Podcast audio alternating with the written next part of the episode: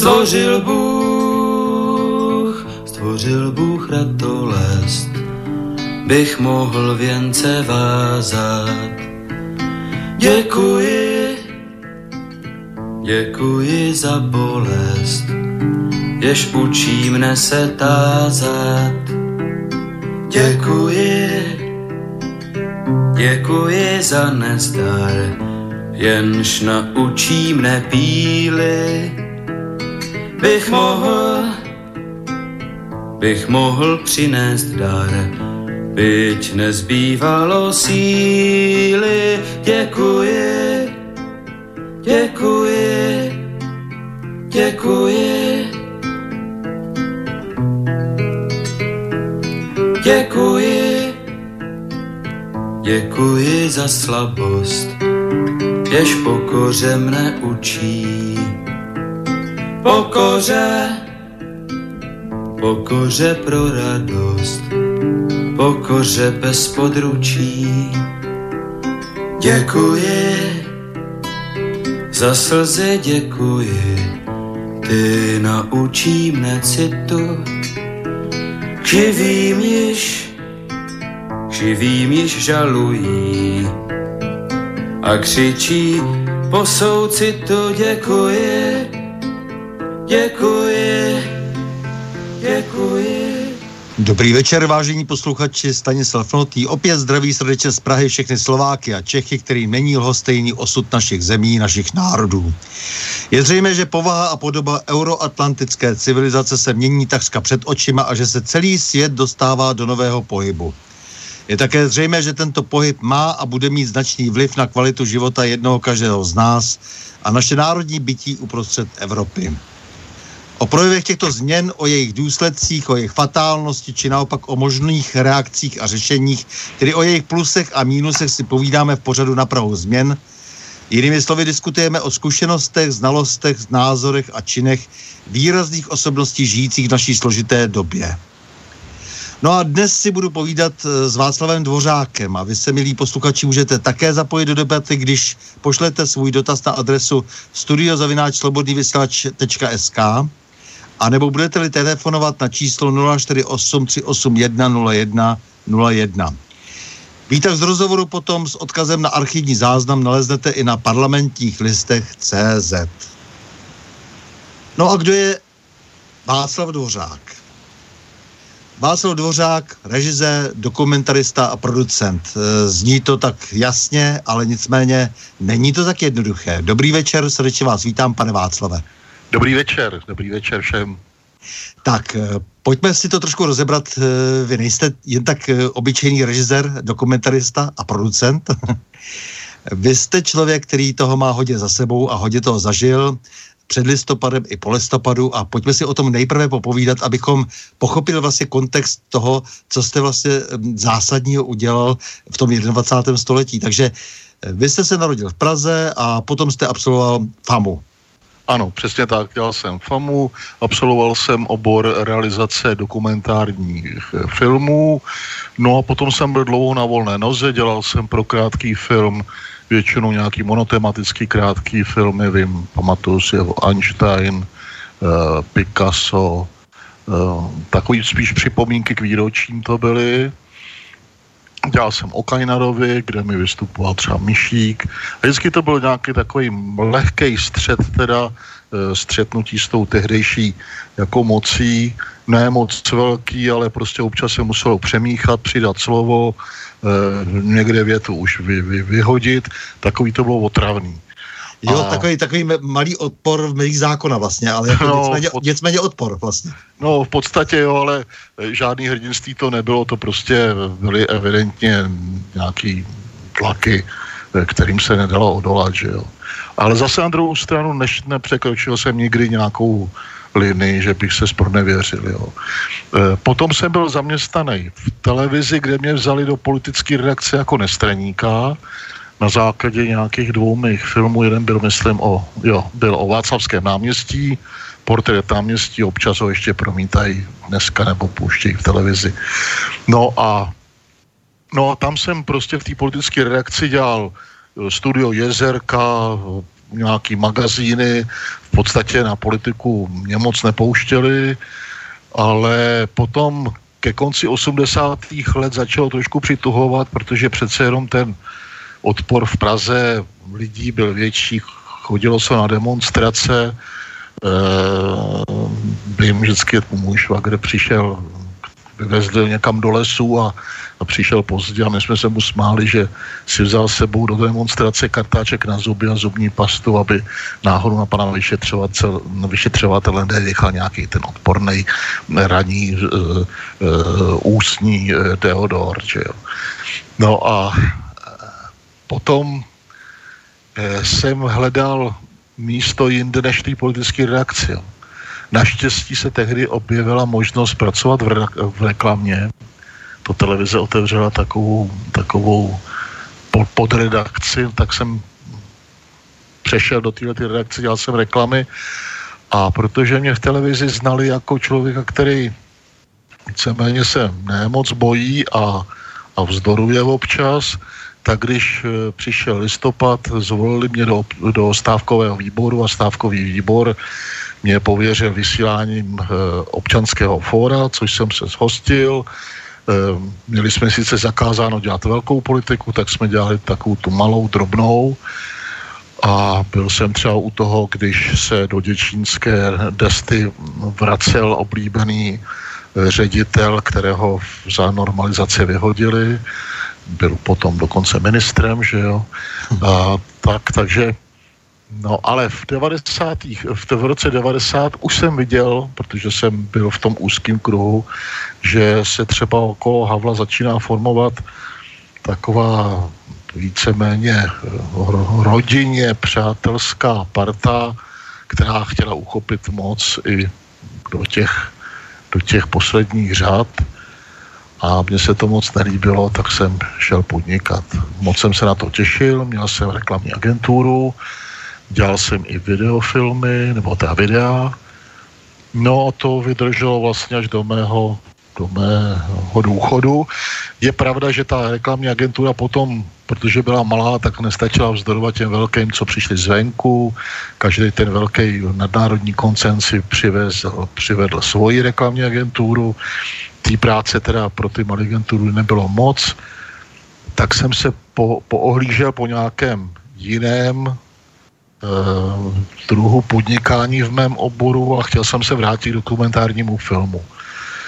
A vedle toho ovšem jsme si říkali se švagrem, který měl podobné potíže v jiném oboru, že bychom mohli zkusit... To, to, to byl ten, co se vrátil z toho lesa vždycky, jako jo? Nebo jak to bylo? Co jsi dělal ty demonstrace, nebo který švagr? Ne, ne, to byl druhý, já mám švagru víc. Ne, ne, ten, mla, ten mladší, ten, ten, ten, Jasně, ten starší prostě, ten navíc, ten vysoký člověk, takže ten nad tou demonstrací vždycky vyčuhoval, byl první pokamšili, že jo, to prostě mě vykládal jeho otec, můj, můj tchán, který měl taky dva metry, že když jde v čtyřicátém osmém nahoru Nedodovkou v tom studentském průvodu, tak prvního taky chytli jeho, jo. Protože prostě ty vysoký lidi nějak přitahují pozornost. No. Jo, takže to má takhle, takhle v krvi, to je bezvadný, to je dobře takhle slyšet, jako skvělý. No, no, no. A Je, rozhodli jsme se s, s, se švagrem Alešem, že prostě zkusíme dovážet srbský víno. Říkali jsme Srbsko, při, přišlo od trhy, je po válce, ty vinaři určitě mají přebytky, pojďme, zkusíme to, možná bude dobrá cena a, a najdeme kvalitní vína. No a když jsme tam přijeli poprvé, to bylo v začátkem dubna dva tisíce čtyři, tak najednou jsme vlastně přišli po, do posledního dne pogromu, který se odehrával na Kosovu. To byl pogrom, který dělali Albánci na, na kosovský Srby, na ten zbytek, který tam vlastně zůstal, protože většina těch Srbů odešla už teda s, s tou armádou jugoslávskou v červnu devatenáct devadesát devět. A teď jsme viděli, že v našich novinách, v televizi, v rozhlase nic, vůbec se o tom nemluví. Maximálně někde byla věta, došlo k etnickým střetům, což byl nesmysl. Jo, to byl prostě čistě organizovaný, cílený pogrom na Srby s vražděním, s vypalováním, s zničením majetku. No tak jsme si říkali, tak, tak, takhle to nemůžeme nechat a za čtrnáct dní jsme byli na zpátek už s kamerou. No a pojďme ještě, pojďme ještě zpátky, no pojďme ještě zpátky prostě, protože vy jste dělal nesmírně zajímavé věci, jako jo, to znamená, že jste spolupracoval s Krátkým firmem, filmem e, už jako tehdy e, v osmdesátých letech ano, ano. A byl jste součástí expedice, což jako nás Čechy vždycky velmi bavilo, určitě ty geograficko, jako všelijaké přírodovědné e, záležitosti, e, my jsme tak stavění, že jo, vlastně. Přesně a, tak. Takže Ekvádor osmdesát dva třeba, jo, no. Co to bylo? To byla, to byla expedice, která se chystala vlastně rok, pořád nám to nevycházelo, že bychom eh, odjeli, až se nakonec podařilo, jeli jsme přes Kubu a Panamu do Ekvádoru a to je, to je taková malá země na rovníku v Latinské Americe, která eh, je, eh, se vyznačuje tím, že tam vedle dv, dvojího hřebenu těch, eh, těch hor, které vlastně jsou sopečného původu, tak tam na jednom místě se objevuje třetí hřeben. A to byla záhada trošku geologická, jestli ten třetí hřeben je taky andezitový, jako ty dva hlavní, a nebo jestli má jinou povahu, třeba čedičovou.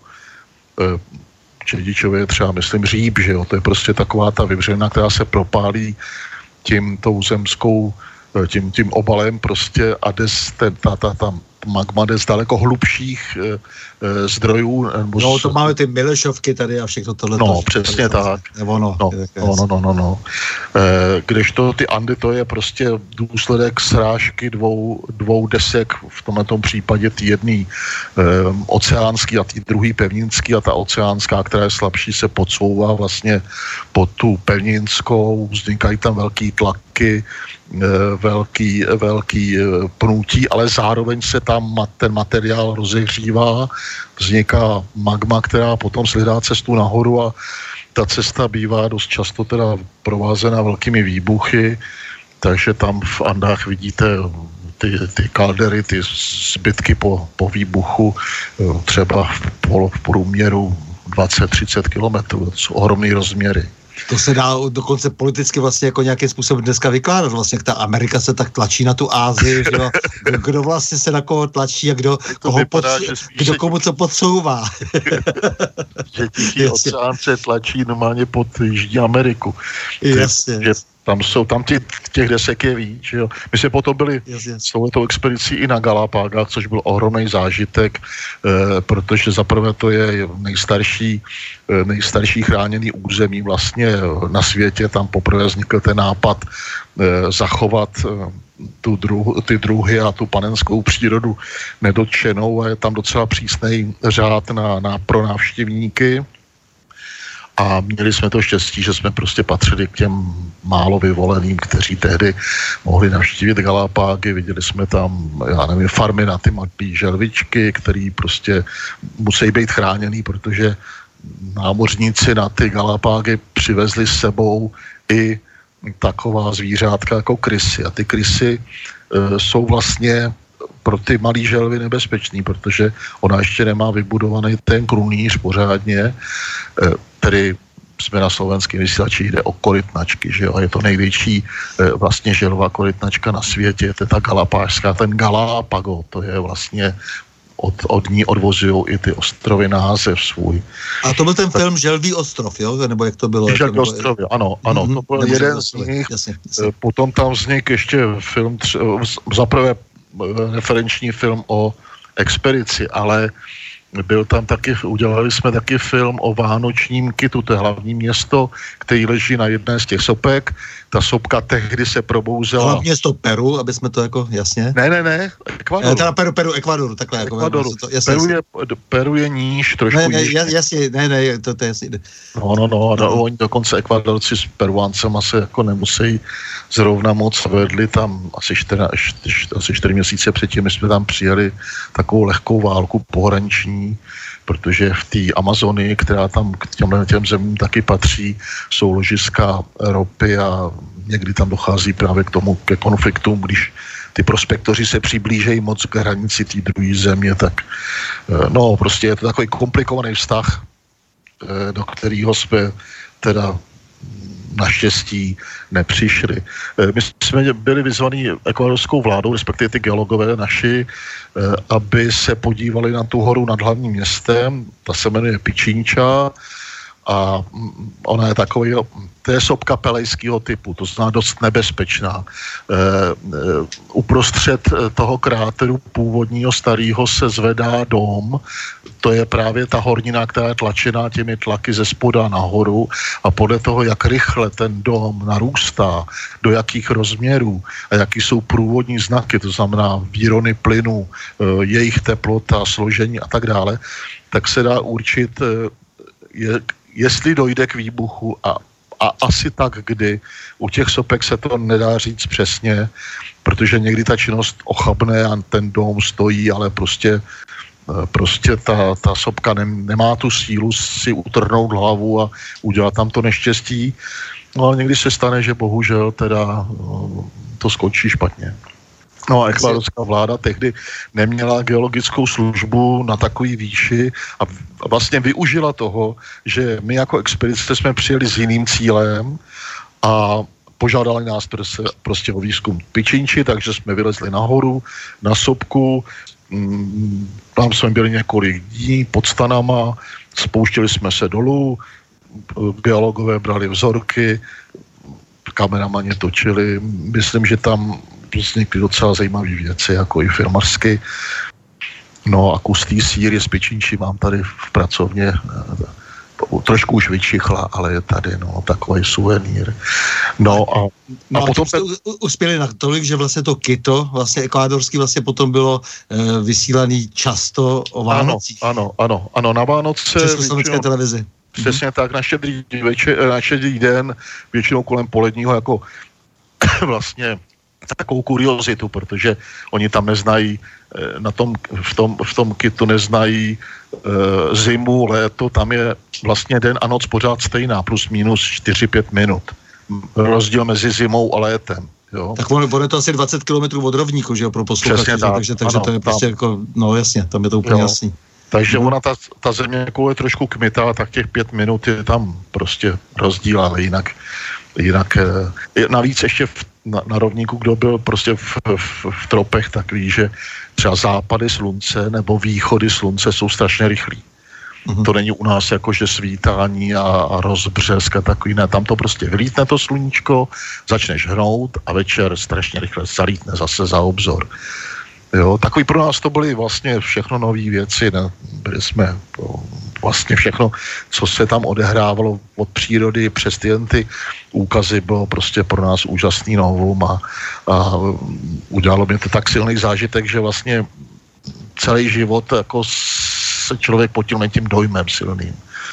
No. no, jako v Československu vždycky jsme měli velkou slabost právě pro eh, takovéhle nadzírání světa, kde se to dá spočítat a zvláště v těch ideologických nesmyslech, který jsme se potáceli, eh, který na, které nás zahrdovaly jinak, takže samozřejmě všichni byli strašně rádi, že někdo něco takového točí, že nějaké ty, ty, ty vaše prostě Sangaj, Subako a Pičínča, ano, ano, sopky, ano. Tak, tak to samozřejmě to samozřejmě lidi velmi těšilo, takže geologové, botanici kolem vás a tak dále, jo, to jsme měli vždycky všichni velmi rádi. Takže vlastně jste nám dělali radost místo spousty jiných vánočních věcí, že alespoň jaksi nějaké rácio, jaksi, jaksi s námi mluví. Přesně tak. Já mám tam ještě takovou zajímavou vzpomínku v kitu Je hvězdárna, kterou tam zbudoval Štefánik a nese jeho jméno. On a on tam, tam dokonce, dokonce osobně byl v kitu. Osobně, a... ano, osobně byl. No to si strašně moc, no. Ano, a pro, no. prováděl tam měření, takže tam je jedna z úžasných vzpomínek na, na Slovensko a na Milana Rastislava. Jako to bylo taky zajímavé. To jsem vůbec netušil, když jsem tam jel. Jo? To je úžasný. Když jsem na, nastudoval hodně věcí, tak nějak tohle to mě minulo. No a největší zážitek samozřejmě byly Galapágy, protože když přijdete do hnízdiště ptáků, kteří z vás nemají žádný strach, eh, jenom se vám také trošku vyhnou od nohy, abyste je nepřišla. Eh, zvířata vůbec tam nejsou placha, tam jsou jediný plachý, jsou kozy. To jsou zase další takové vetřelé, které tam přivezli námořníci a ty kozy vypásají vypásají zeleň, která je tam docela vzácná takže samozřejmě místní lidi dostávají za zastřelenou kozu peníze, chodějí na kozy střílet a koza je tak strašně plachá, že ji skoro nevidíte. Jo, tak prostě tam je to trošku převrácený. Že jo. No. No, takže, e, dobře, vy jste prostě, jako pak jsem točil takovýhle úspěšný věci, že jo, bylo to skvělý prostě, ale e, nicméně pak jako samozřejmě nějaká politika a tak dále, vy jste, jak jste říkal, prostě jste se potom trochu o to otáhl, založil jste zároveň občanské fórum, pak jste pochopil, že trošku si věci ubírají jiným, jiným směrem. směrem. Ano, přesně mm. tak. Ale to jsme ještě netušili, jak, jak to dopadne, jo, protože e, my jsme měli pořád představu, že se naváže na šedesátý osmý rok, což samozřejmě bylo prostě nepřijatelný pro velkou skupinu lidí, že jo, a hlavně zahraničí. No, takže... Došlo taky k generační výměně a už to nebylo tak úplně možné. To znamená, že jasně, i, dnes, i, dnes by, i dnes bychom si měli ty věci daleko silněji uvědomovat, že e, musíme prostě pořád jaksi reflektovat vlastně i to, že e, je tady velký hodnotový posun a to byl v tom roce osmdesát devět, jako, protože ano. Já jsem ještě o malinko jako jiná generace a tedy jsem se to docela uza, e, uvědomoval a moc už mě taky ten šedesátý osmý upřímně řečeno nezajímal, ale hmm, je, hmm. nicméně dnes společně s vámi velmi reflektuji tu situaci jako, jako tady především negativně, jak si, mm. co, se, co se odehrálo od toho uh, listopadu osmdesát devět, ale uh, každý máme asi jiný úhled, trochu pohledu, ale postupně se zbíháme, že jo, malinko. Ano, přesně je, tak. Je, je to cítit, no, no, no. Jasně. No takže potom jste podnikal, to znamená producent, uh, reklamy jste točil a tak ano, dále. Ano. No a jak jste se dostal k tomu, k čemu se vlastně chceme taky dnes dostat, že jste uh, nakonec dostal teda tu zakázku od České televize, abyste natočil něco o Kosovu, abyste něco natočil a mělo to své důsledky. No, já jsem zakázku nedostal. Já jsem točil, sbíral materiál e, přes svý spolužáky, kteří byli e, na FAMU a byli to Srbové. My jsme to tehdy nerozlišovali, jestli je to Srb nebo Chorvat nebo Slovinec. Prostě byl to Jugoslávec, že jo, Jugoš. A většina z nich potom se ukázalo, že byli Srbové a byli zaměstnaní třeba v, v jejich veřejnoprávní televizi, tak ty mě pomohli sehnat, um, um, umluvit vlastně to vedení té televize, aby mě poskytli archivní materiály z té doby. Sám jsem jezdil na Kosovo s kamerou a teda se svým švagrem, který mi úžasně kryl záda, on umí srbochorvatsky docela dobře, takže... Říkáte srbochorvatsky, jo? Srbochorvatsky, protože to no přetěží především Chorvaté. No, je to jeden jazyk. Je no jasně, ale o, oni to velmi kritizují, no, no, no takže no mě to jenom zajímá. Ale říkal, rozumíte, no, to přece nebudem říkat, no, že jasně, černohorština, jasně. že je bosenština a že je jasně, chorvačně, jasně. to prostě jeden jazyk, no, tak já nevím, každý tomu říká nějak jinak, Bosňáci do toho teď strkají turecký všelijaký slova, aby to byla bosenština, Černohorci zdůrazňují nějaké svoje nářečí, který je skutečně marginální, protože ty nářečí v srbštině to je něco, něco méně, než jsou nářečí v češtině. Třeba se mi stalo, že jsem jel přes Hanou a měl jsem poruchu na autě a v podstatě těm lidem jsem ze začátku vůbec nerozuměl, co říkali. Jo, to prostě jsou nářečí, které jsou tak vyhraněný e, a myslím, že to srbština právě nemá, nebo to srbochorvačtina, jo. To je to daleko kompaktnější jazyk, než e, no, u nás je těch růzností e, nářečních hodně. Hmm. Stále zachovaný ještě. No, no. Takže, takže v podstatě, si, no jak tomu došlo, že vlastně Česká televize projevila nějaký zájem, na základě no. čeho všeho? Já, když jsem měl nad... E, pozbíraných asi šest hodin materiálu, seřazených do nějaký vyprávěcí linie, tak jsem napsal do televize, že to teda mám a napsal jsem, nebo řekl jsem to taky panu Úlovi. A pan Úl tehdy byl v, v radě pro vysílání. A myslím, že se zmínil o tom vedoucí, tehdejší vedoucí programu, která řekla, no tak ať se na to podívá náš dramaturg, dramaturg se podíval, naštěstí to byl osvícený člověk, který teda už dneska v televizi nepracuje a, a tenhle ten dramaturg řekl, jo, to je na dvě hodiny e, dokumentárního cyklu, nebo teda na dvě pokračování, materiál zajímavý, šel za paní ředitelkou, já jsem byl s ním a ona řekla, ne, ne, ne, to každý tvůrce si myslí, Bůh, jaký má materiál, uděláte z toho hodinu, to stačí. No, takže jsem musel krátit, fůru věcí vyházet, fůru věcí zjednodušit a nakonec toho byla těch padesát osm minut uloupeného Kosova, který, který prostě mi ta redakce pověřená tím dokončováním nechtěla odvysílat. Tam je paní právnička, vedoucí té redakce, a ta řekla, no já tomu nerozumím, ale tohle to vysílat nemůžu. Jo? No a podepsali jste si nějakou smlouvu, nebo nepodepsali? Tehdy? Podepsali jsme potom smlouvu, naštěstí e, ta paní Fričová, která tehdy byla ředitelkou programu, Aha, tak řekla, no, tak řekla, ne, takhle to zůstane, to je názor tvůrce, má to podložený, nechte to takhle. Tam mě dramaturgně, který kdysi dávno dělali v krátkém filmu a potom už dožívali v televizi, tak by třeba přes tůl stečili takovej pamflet, který o mě jejich kolegyně napsala a to byl takový kádrový materiál o tom, jak jsem strašně proti americké živil a takovýhle všelijaký keci. Takže mi to hrozně připomnělo s přepnutím těch pólů to, co se odehrávalo prostě na konci těch osmdesátých let v České televizi, taky kádrování antisocialistických živel a tak dále, že jo. Takže ono to tam pokračuje na těch kavkách furt. Ne, mě jenom zajímalo, jaký tam byl ten závazek od té České televize, který... Bohužel já jsem to, já jsem to České televizi prodal. Tehdy uh-huh, to uh-huh. Než, nešlo jinak.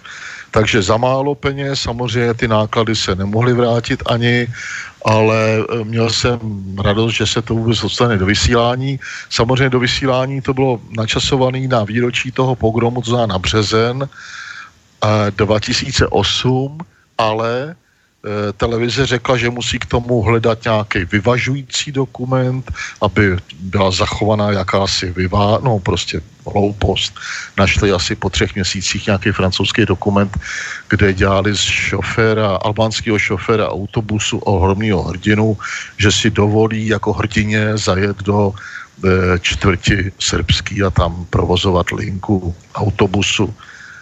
Je to nesmysl, Srbové, Albánci nikdy nic neudělají za to, kdyby jel srbský řidič do albánské části města, tak tam bude o život. No a potom to vysílali v červenci, v, když jsou vlahý večeři a lidi jsou spíš u vohnínků a, a na koupalištích a tak, a, ale přesto to měl velký ohlas. Potom to ten samý tu samou noc vysílal ještě jedno, asi ve tři hodiny a tím to skončilo. Šlo to do trezoru, nikam to nenabídli, na výměnu, takže vlastně mě poškodili víceméně dvakrát, ale, ale jsem rád, že to, je, že to je na světě ten film a že třeba na internetu si užije svým životem a má tam různý jazykový verze a tak dále. No. no, to musím potvrdit, protože na YouTube jako je to velmi sledovaný film a ano. Já si myslím, že i tímto pořadem k tomu trošku přispějeme a že se podaří například na, na e, Facebook e, Slobodného vysílače umístit link, takže určitě bude zase ještě známější e, ten dokument, který samozřejmě vypovídá velmi depresivně o tom, jak se stavíme k bratrskému národu Srbů a co se všechno tedy stalo e, toho v tom roce devadesát devět a jaké, jaké to má důsledky. Takže já bych pokračoval ještě dál, možná, než se ještě k tomu vrátíme zpátky, k tomu uloupenému Kosovu, protože si myslím, že to je nosné téma toho dnešního povídání. Ano. Tak vy jste, vy jste potom ještě režíroval nějaké různé projekty a většinou to byly populárně vědecké filmy. Ano, znamená, populárně že... vědecké, například v České televizi byl vysílaný eh, takový volný cyklus eh, diagnóza, to byl trojuhelník mezi pacientem, lékařem a nemocí a vlastně se na těch osudech toho pacienta, vysvětlování toho lékaře ukazovalo, co to je za nemoc. Dost často se předvá, představovaly vlastně nový, nový metody léčebný. Třeba jsem dělal tři nebo čtyři tyhle ty pokračování o, o srdci, o tom, jakým způsobem se dneska odstraňuje teda akutní infarkt. Bylo to pro mě vždycky strašně zajímavé. A za některý filmy jsem dostal do konce festivalové ceny, tak asi nebyly úplně blbý. A vím, že byly i tehdy ohlasy divácký na to docela, docela silný. Samozřejmě potom televize některé pořady vám strčí třeba do dopoledne, takže ta divácká, ty divácké ohlas je menší, že jo, a e, dělali se tam takové podivné šachy s těma populárně vědeckýma pořadama. Nakonec e, dneska se moc nedělají a přebrala to vlastně buď to redakce zpravodajství, že jo, že tam, tam je docela dobrý člověk, který se prostě té vědě věnuje a je jazykově vybavený, ale prostě to novinařina, už to není film, už to není drama. Jo, to sdělení prostě filmový, eh, ta televize od toho odchází, protože na těch vedoucích místech jsou bohužel teda novináři. Nebo komerční inženýři. Takže... Tak, ale kdyby tam byli novináři aspoň. aspoň Já vím, novináři. Tak propagandisti, pardon. No, no, no. To je velký rozdíl. No, no, no, no. S, jako opravdu jako musím si postěžovat, že dokonce i s minimálním vzděláním, teda, protože ty lidi ne, se s námi nedorozumějí, proto, protože opravdu nemají žádný rozhled. To je, to je pravda, no, to je pravda. No. Bohužel, no, dopadlo to hrozně. Já když si vzpomenu na tu televizi před tím osmdesátým devátým, tak tam byla fůra slušných lidí, kteří dělali dobře práci. Věřím tomu, že v té technice pořád jsou, ale prostě tady ty redakce přitahují různé existence a bohužel jsou to lidi většinou ochotní sloužit každý hováděně a jak vidět, pokračuje to do dneška. No. No, či, čím, nižší, čím nižší úroveň, tak potom jsou ochotní prostě samozřejmě se prodávat prostě opravdu za krejcar, že jo, to je potom ano, ano, tragédie, ano. No. Takže vy redigujete ještě třeba Kosovo online, to znamená, že se držíte toho svého tématu, to je, to je hrozně pěkná práce a, a líbí se mi, že vlastně jste jeden z mála lidí, který udržuje pořád to povědomí o, o tom, co se stalo kolem Kosova a že organizujete, moderujete demonstrace, ano, ano. zvete lidi, dáváte si prostě s tím práci na vlastní nebezpečí, abych tak řekl vlastně. Jo? A ty, ty, ty ta různá pětní schromáždění. Ano, ano, to děláme. No, no, no. To je potřeba připomínat, protože uvědomte si, že okolo toho Kosova se odehrálo několik lumpáren velkých porušení mezinárodního práva, prostě ty velmoci, kteří se tehdy angažovali proti Jugoslávii, ty kašlali úplně na všechno.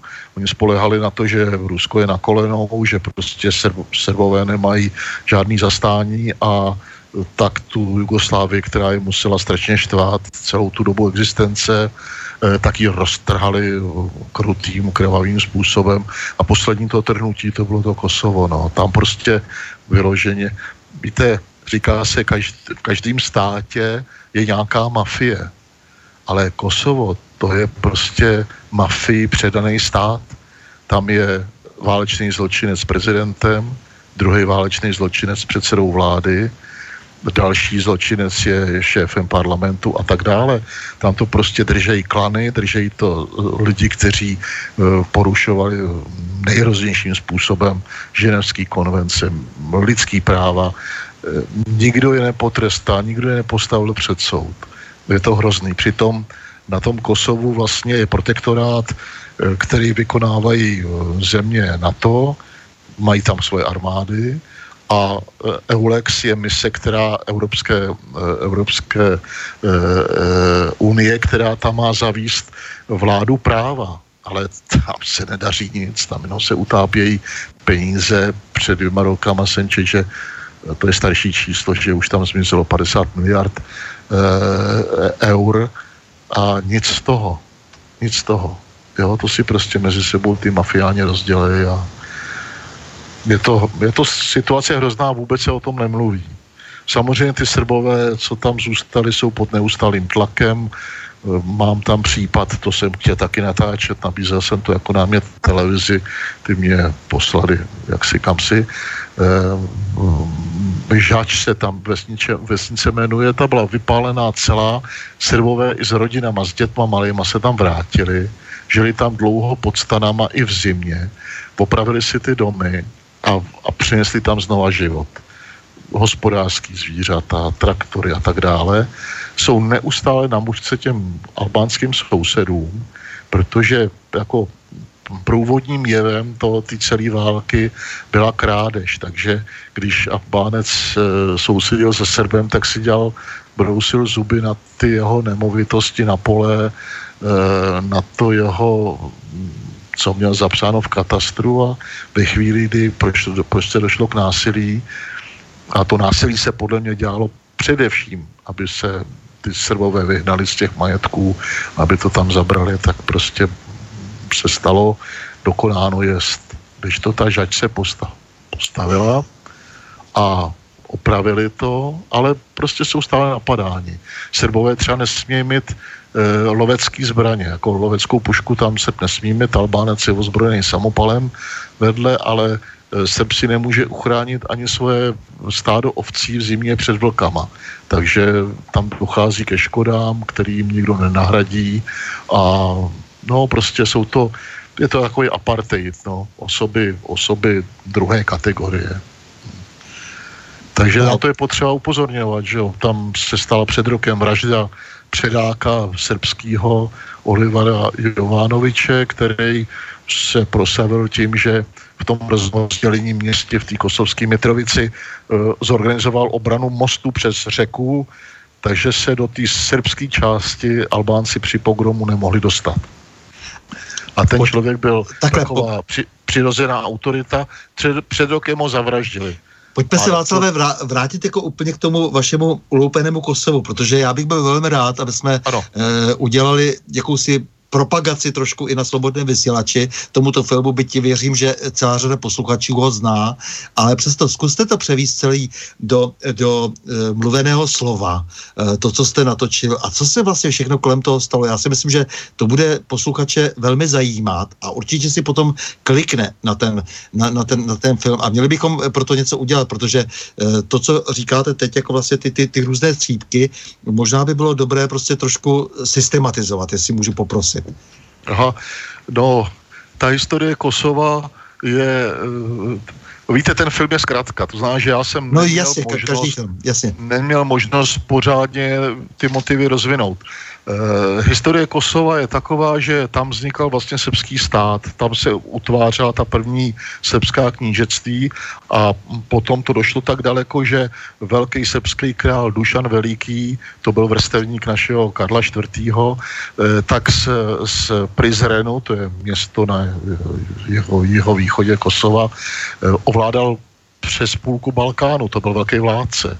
To je, jestli můžu jenom, jenom doplnit, Karel vlastně mu napsal úžasný dopis, kde ho staví na, so, na svoji roveň, to ano. Znamená, on jako císař mu vlastně, jak si píše mu jako císaři prakticky, jakože králi, ano, ano, králi ano. Dušanovi, tehdy, když jel vlastně z Říma do severní Itálie, tak po cestě napsal ten úžasný dopis, kde měl ten pocit, že sjednotí, byl to trochu megalomanský pocit, jako spíše bych řekl, spíš pocit, že sjednotí západ a východní církev zpátky. Ano, ano, Karel čtvrtý. tam chtěl navazovat tady v Praze, že jo, navazoval na tu, na tu religii, kterou přinesli Cyril a Metoděj. K té cyrilometodějskému odkazu se samozřejmě hlásí pravoslavná církev, ta na tom stojí, no a car Dušan byl prostě jeden z předních uh, politiků a vládců, kteří uh, vlastně v tom pravoslaví něco znamenali. Mm. A měl aspiraci, pravděpodobně měl, měl aspiraci i na císaře, teda východo, východořímského, teda byzantského císaře, což se nenaplnilo. Ale uh, byli vrstevníci, myslím, a když byl korunován Karel čtvrtý. v Římě, tak uh, protože papež ho pustil do Říma jenom na tu korunovaci a večer už musel být s tím svým doprovodem za hradbama, protože papež se bál, že prostě římský císař obsadí Řím a bude tam vládnout, tak, tak přijal, přijal to, to, si psa, to si tehdy přál Petrarka, básník Petrarka si to přál, aby tam zůstal. No, no, no, no. no.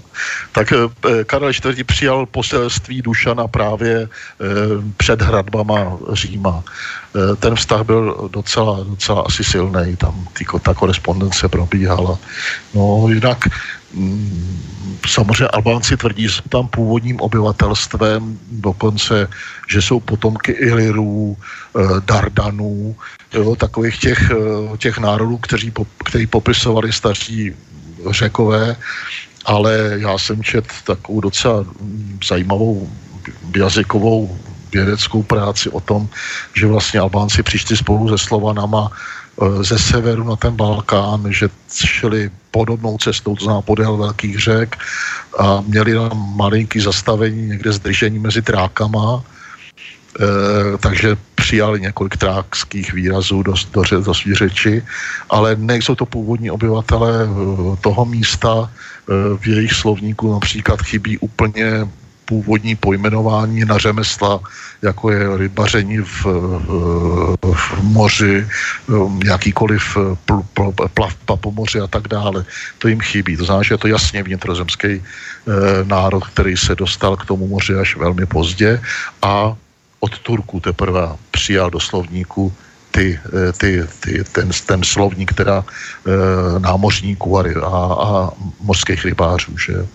No samozřejmě to Albánci nechtějí připustit na tu, na tu teorii, protože oni od toho odvozují, že tím, že jsou jakoby původní, tak mají nárok na tu zem a všichni ostatní jsou tam vetřelci, což není pravda. Je to jestli, takový... jestli mohl doplnit, protože přece jsem se trošku jako taky snažil něco k tomu kdysi načíst, ano. tak tam se zdá, že od sedmnáctého století je, je tam ten velmi siln, ta, ta, ta velmi silná snaha tam navážet lidi z Turecka, to znamená, tam není úplně jasné prostě, kdo vlastně všechno se dostal do Kosova tehdy a nakolik to byl Albánec nebo, nebo nealbánec, ale že to byla velmi silná snaha e, Turků dostat tam úplně jiný druh lidí.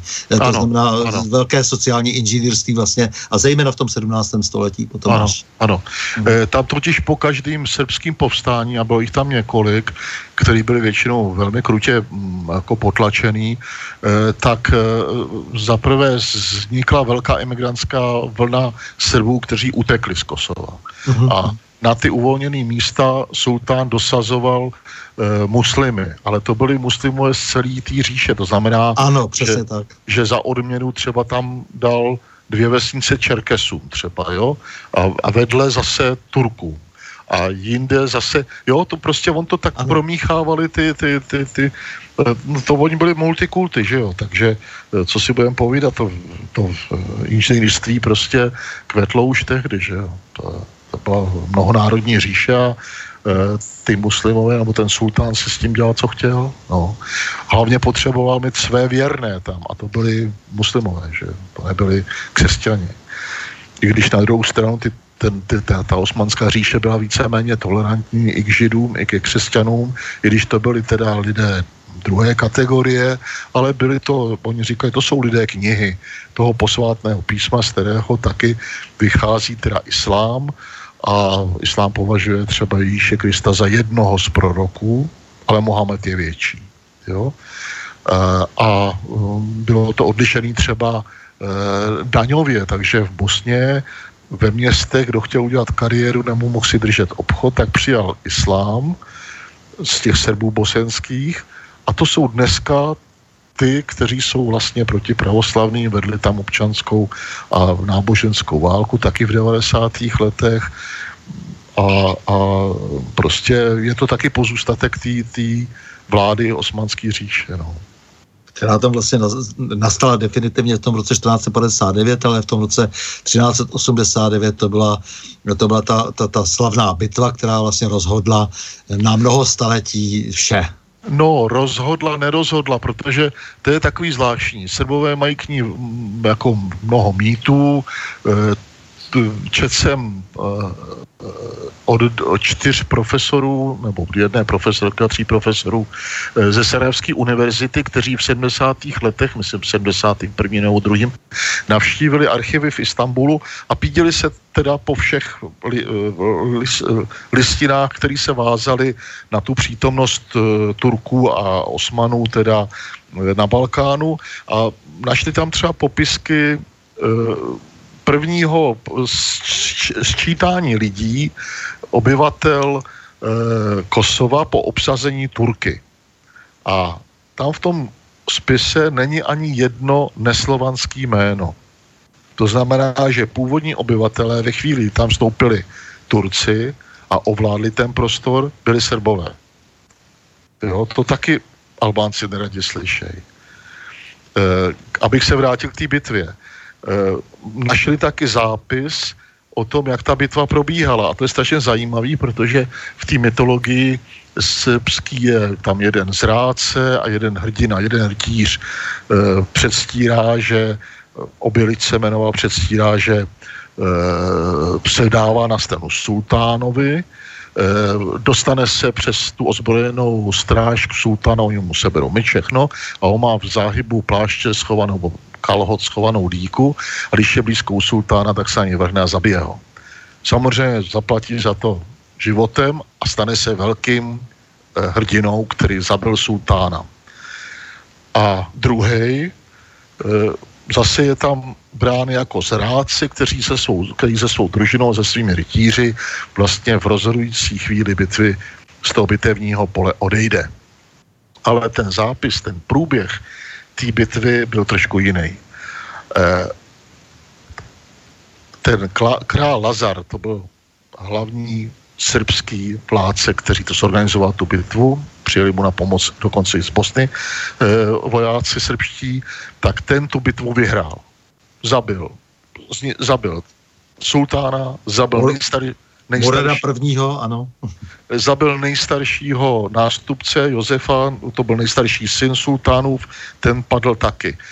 Rádcové, když viděli, jak se vyvíjí bitva, tak vzali ano. mladšího syna, který se potom proslavil pod jménem Bajazid, jako Blesk, a, ta, a poslali ho k, k zálohám, který měli asi dvacet kilometrů nebo deset kilometrů daleko. A o těch zálohách Srbové nevěděli. Takže když vyhráli bitvu, ovládli to bitevní pole, tak král Lazar rozpustil armádu, to je ten odchod toho ano. prý, prý z Babělce, prý z Rádce, ale on rozpustil armádu a jal se e, účastnit mše za vítěz, za, za děkovný mše. A, a ten Bajazid, ten mladý horkokrevný Turek, ten vzal tu zálohu. V tuhle tu chvíli, když bylo to vojsko oslabené a modlilo se vlastně skoro beze zbraní, tak je přepad, odzbrojil a krále Lazara plus ty další šlechtice nechal na místě popravit. Ale to turecké vojsko dostalo takovou ránu, že se z toho asi dvacet let nespamatovalo Turecko. To znamená, že ta, ta bitva v podstatě dopadla nerozhodně. No jo, ale, ale samozřejmě ty Srbové přišli o aristokracii, o vysokou aristokracii, to znamená o, o vůdce. Přesně tak, to se projevilo později, protože e, za každého aristokrata vzniká vlastně rvačka o to místo, kdo ho nahradí. Přesně. Tím pádem se celá ta společnost se srbský šlechty rozkmotřila, rozhádala. V tohle to využili Turci a přišli na Balkán a obsadili ho. A navíc ještě tehdy e, ty jednotliví satrapové nebo ty vládci srbští by vypisovali třeba nekřesťanský e, daně, protože se potřebovali rychle zahojit a takhle a prostě soužili to obyvatelstvo. Když přišel Turek, tak bylo jasně nalinkovaný, co se platí, že to bylo míň, než, než kolik vybírali srbští šlechtici a tak dále. To znamená, došlo k určité úlevě jo, toho obyvatelstva. No až potom začal teda ten teror přes to náboženství. Ale ten první dojem byl takový jako pokrokový, jo, protože uh, oni přinesli nové technologie, uh, styk se světem, obchod se otevřel, jo. Ale bohužel mělo to, to, to, to, to rozčarování přišlo velmi zálež, jo. Dokonce se postavilo mnoho klášterů vlastně. Srbové potom mohli jako docela budovat, ale pak samozřejmě se no. to zpátky, zpátky vrátilo, že jako ta, ta, ta, měla samozřejmě ten dlouhodobý dopad vlastně ta, ta, ta bitva. Ano, ano, určitě. E, oni kláštery směli, dvou ty kostely kláštery směli budovat jenom e, do, do výšky tureckého jezdce. Znám muž na koni nesměl být převýšen stavbou křesťanského e, chrámu. Tak to platilo na východě i na západě, že se vždycky musí, mus, muselo to náboženství, které jak si mělo být jenom okrajové, tak se muselo vždycky ponížit, to je, to je ano, jasné. Ano, ano. Ale e, zkuste mi to trošku, jako teď ten film, jako jak, jak, jak si zpřístup, nebo nám zpřístupnit všem, prostě, co jste všechno vlastně vysvětlil, jako v tom filmu. Protože samozřejmě tohle je nějaká e, stará tradice, která je velmi silná v Srbsku a e, o té je třeba hodně mluvit, protože se k tomu váže strašná spousta emocí a srdce, kos, srdce Srbska a tak dále. Ale e, co vy jste všechno vysvětlil vlastně tím filmem a co si ještě navíc myslíte, že naštvalo vlastně všechny ty lidi, e, kteří měli v té České televizi s tím co dočinění? No já myslím, že naštvalo hlavně to, jakým způsobem se referoval o našem novém spojenci, to jsou Spojené státy americké a NATO, v jehož jsme se stali těsně před bombardováním Jugoslávie členy, prostě, že jsou to organizace, které porušují mezinárodní právo, kde jsou velmi bezohledné, že jo, tam mám citát i od jednoho amerického diplomata, který řekl, že že si vybírají přátelé podle toho, koho zrovna potřebujou. To znamená, že přátelství vlastně neznamená nic, protože když budou potřebovat vašeho nepřítele za přítele, tak vás hodí přes palubu. Ale to jsou spíš takové jako že věci. Hledají přátelé podle svých cílů. Tak. Ano, podle svých cílů. Ano, je to přesně, jste to držet. No, e, samozřejmě tam došlo k mnoha podvodům, protože, říkám, ta Jugoslávie musela hrozně štvat od, od svého počátku. Nejenže to vedl komunistický diktátor, který potom, protože oni se snažili získat na svou stranu, tak docela umě lavíroval mezi východem a západem, dostával výhodné půjčky, došlo k určitý demokratizaci té jugoslávské společnosti, bylo tam velmi úspěšné teda řešení národnostních otázek, ta země se rozvíjela z takový původně chudý agrární do průmyslové země, ale tyto samozřejmě patřilo mezi předáky toho takzvaného třetího světa, té organizace, organizace nezúčastněných, kde byl, já nevím, egyptský Náser a, a Nehru z Indie a a Sukarno z Indonésie, a to v podstatě bylo protikolonialistický velmi silný hnutí, kde v Jugoslávii jim dělá takovýho i zbrojířek, prostě zbrojovky, které v Jugoslávii byly, vyzbrojovali mnoho armád tohletoho třetího světa a většinou ty země byly víceméně nabroušený protiamericky. Takže ta Jugoslávie, která patřila v čele s tím typem k těm lídrům tohletoho hnutí, tak musela být velmi jako nenáviděná. Na jednu stranu se jí snažili získat těma půjčkama a těma různýma výhodama. My jsme zažili Jugoslávii v těch šedesátých letech a v sedmdesátých jako prosperující zemi, která je demokratická, kde člověk může vyjet, kdy chce, kam chce a zase se vrátit. To u nás bylo nemyslitelné, tady to bylo no, zadrátované. Je, jestli mohu, ještě to byl vlastně velmi rafinovaný způsob, jak si udržet i odstup od uh, Sovětského svazu tehdy. Jako to, no, ale vlastně... Sovětský svaz třeba už od doby Chruščova si taky předbíhal Jugoslávii, takže ta, tam byla oboustranná spolupráce, jak se Sovětským svazem, tak se zeměma no, ale... západní Evropy a tak dále. Byla to vlastně velmi chytrá, velmi chytrá politika, kterou vlastně ten Tito jako vedl. Ano, ano. Mm-hmm. No a samozřejmě, když umřel, tak uh, všichni tvrdili, my jsme nad tím kroutili tehdy hlavou, ale všichni tvrdili, no dojde k občanský válce, to je jasný. Ale přitom ta společnost nevypadala na to, že k tomu dojde. Ale samozřejmě byly velmi silné emigrantské skupiny, které měly z té druhé světové války máslo na hlavě, protože během té druhé světové války nejenže tam byl boj proti okupantům, Němcům a Italům, ale zároveň tam probíhala velmi tvrdá občanská válka. A tyhle ty rány se nezahojily, a naopak potom v těch devadesátých letech vyhřezly znova s ohromnou silou se všema těma špatnýma průvodníma znakama, kdy jste úplně šokovaný, že třeba na sportovním stadionu v, v Záhřebu se vrací emigranti, kteří jsou většinou váleční zločinci a, a velcí antisemiti a, a vrazi a stadion je vítá se zvednutýma rukama. Jo. To je prostě s prav, pravou rukou k tomu ustašovského hitlerovskému pozdravu. E, to jako vás zarazí. No. Samozřejmě v, v Bosně potom to bylo trošku jinak, protože tam zase se dostávali k moci muslimové, kteří vlastně přečíslili tu křesťanskou část, ty Srby a Chorvaty, a dostali početní jako nadvládu a tím pádem i místo prezidenta a zvolili si za svého prezidenta Izetbegoviče, který byl známý e, tím, že napsal islámskou deklaraci a v té deklaraci jasně popisuje, co je jeho vzor, že to byl třeba tehdy diktátor Ziul Haq v, v Pákistánu, že obdivoval starý Turecko, protože to byla islámská velmoc a že od té doby, co Atatürk zavedl republiku, tak to Turecko nestojí za nic, protože už se ne, nedrží islámu a tam dokonce píše, že islám je neslučitelný s demokracií. Neslučitelný. A ten ten člověk se dostane jako prezident a má vládnout těm sebům, tak se vole řekli, tak to teda ne, to, to nad náma vládnout nebude a věděli, co se odehrávalo během první a druhé světové války, jak docházelo k vraždění, ohromnému vraždění teda toho srbského obyvatelstva, hlavně ve vesni, na vesnicích, tak se začali ozbrojovat, že jo, řekli, prostě my vás poslouchat nebudeme, my chceme být Srbové, my si chceme prostě buď to k Srbsku, nebo si uděláme tady Srbskou republiku. No a začala občanská válka, že jo, teda s tím přídechem náboženské války.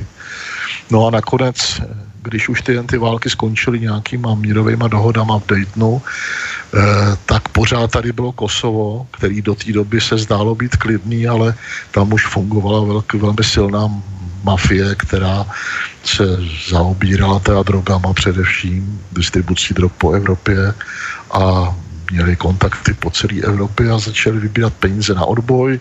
Německá zpravodajská služba, stejně jako francouzská, jim to tolerovali. A, a nakonec to došlo k tomu, že prostě ze sousední Albánie začaly na Kosovo vpadat jednotky, teda vycvičené jednotky těch, těch muslimů eh, kosovských a začaly nejdřív vraždit eh, Albánce, kteří byli pro Jugoslávii. To bylo první, že si museli udělat pořádek mezi svýma, tak těch zabili asi čtyři sta nebo pět set, nevím přesně.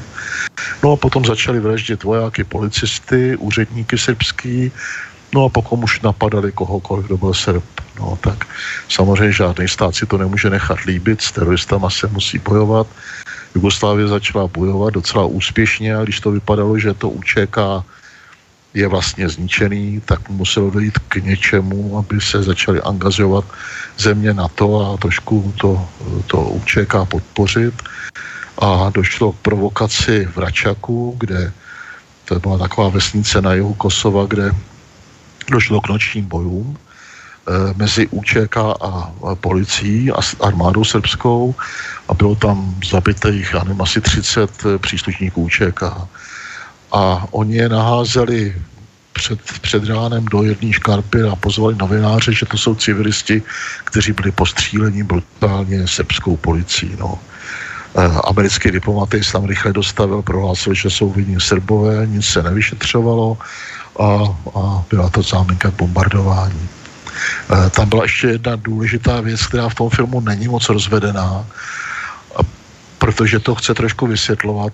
Ono docházelo pod tlakem veřejného mínění světového, docházelo, nebo muselo dojít k mírovému jednání mezi kosovskou U Č K, tou osvobozenskou armádou takzvanou, a mezi Jugoslávií.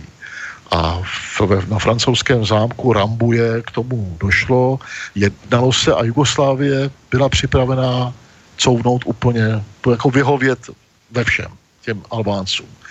S jednou výjimkou, že se neotrhnou, že to je starý srbský území, oni jsou tam národnostní menšina, jako byli Němci u nás v pohraničí a že to prostě je jednotný stát s národnostní menšinou. A Albánci si prostě zatvrzeli furt jako mleli svou a vypadalo to, že prostě Albánci budou vinní, že nedojde k dohodě. No a to paní Albrightová nemohla dopustit, protože to jsou její chráněnci, tak ona tam podstrčila ještě do té smlouvy jako poslední dodatek, že Jugoslávie se zavazuje, že bude, že poskytne své území, letiště, námořní základny a tak dále státům NATO, že, na, že státy NATO budou se jejich armády pohybovat po území Jugoslávie, jak budou chtít, musí je tam ubytovat, živit a tak dále, prostě okupaci. Jo? Ona chtěla okupaci Jugoslávy, no samozřejmě, který stát na to přistoupí, dobrovolně se nechat okupovat, vyžírat, že jo.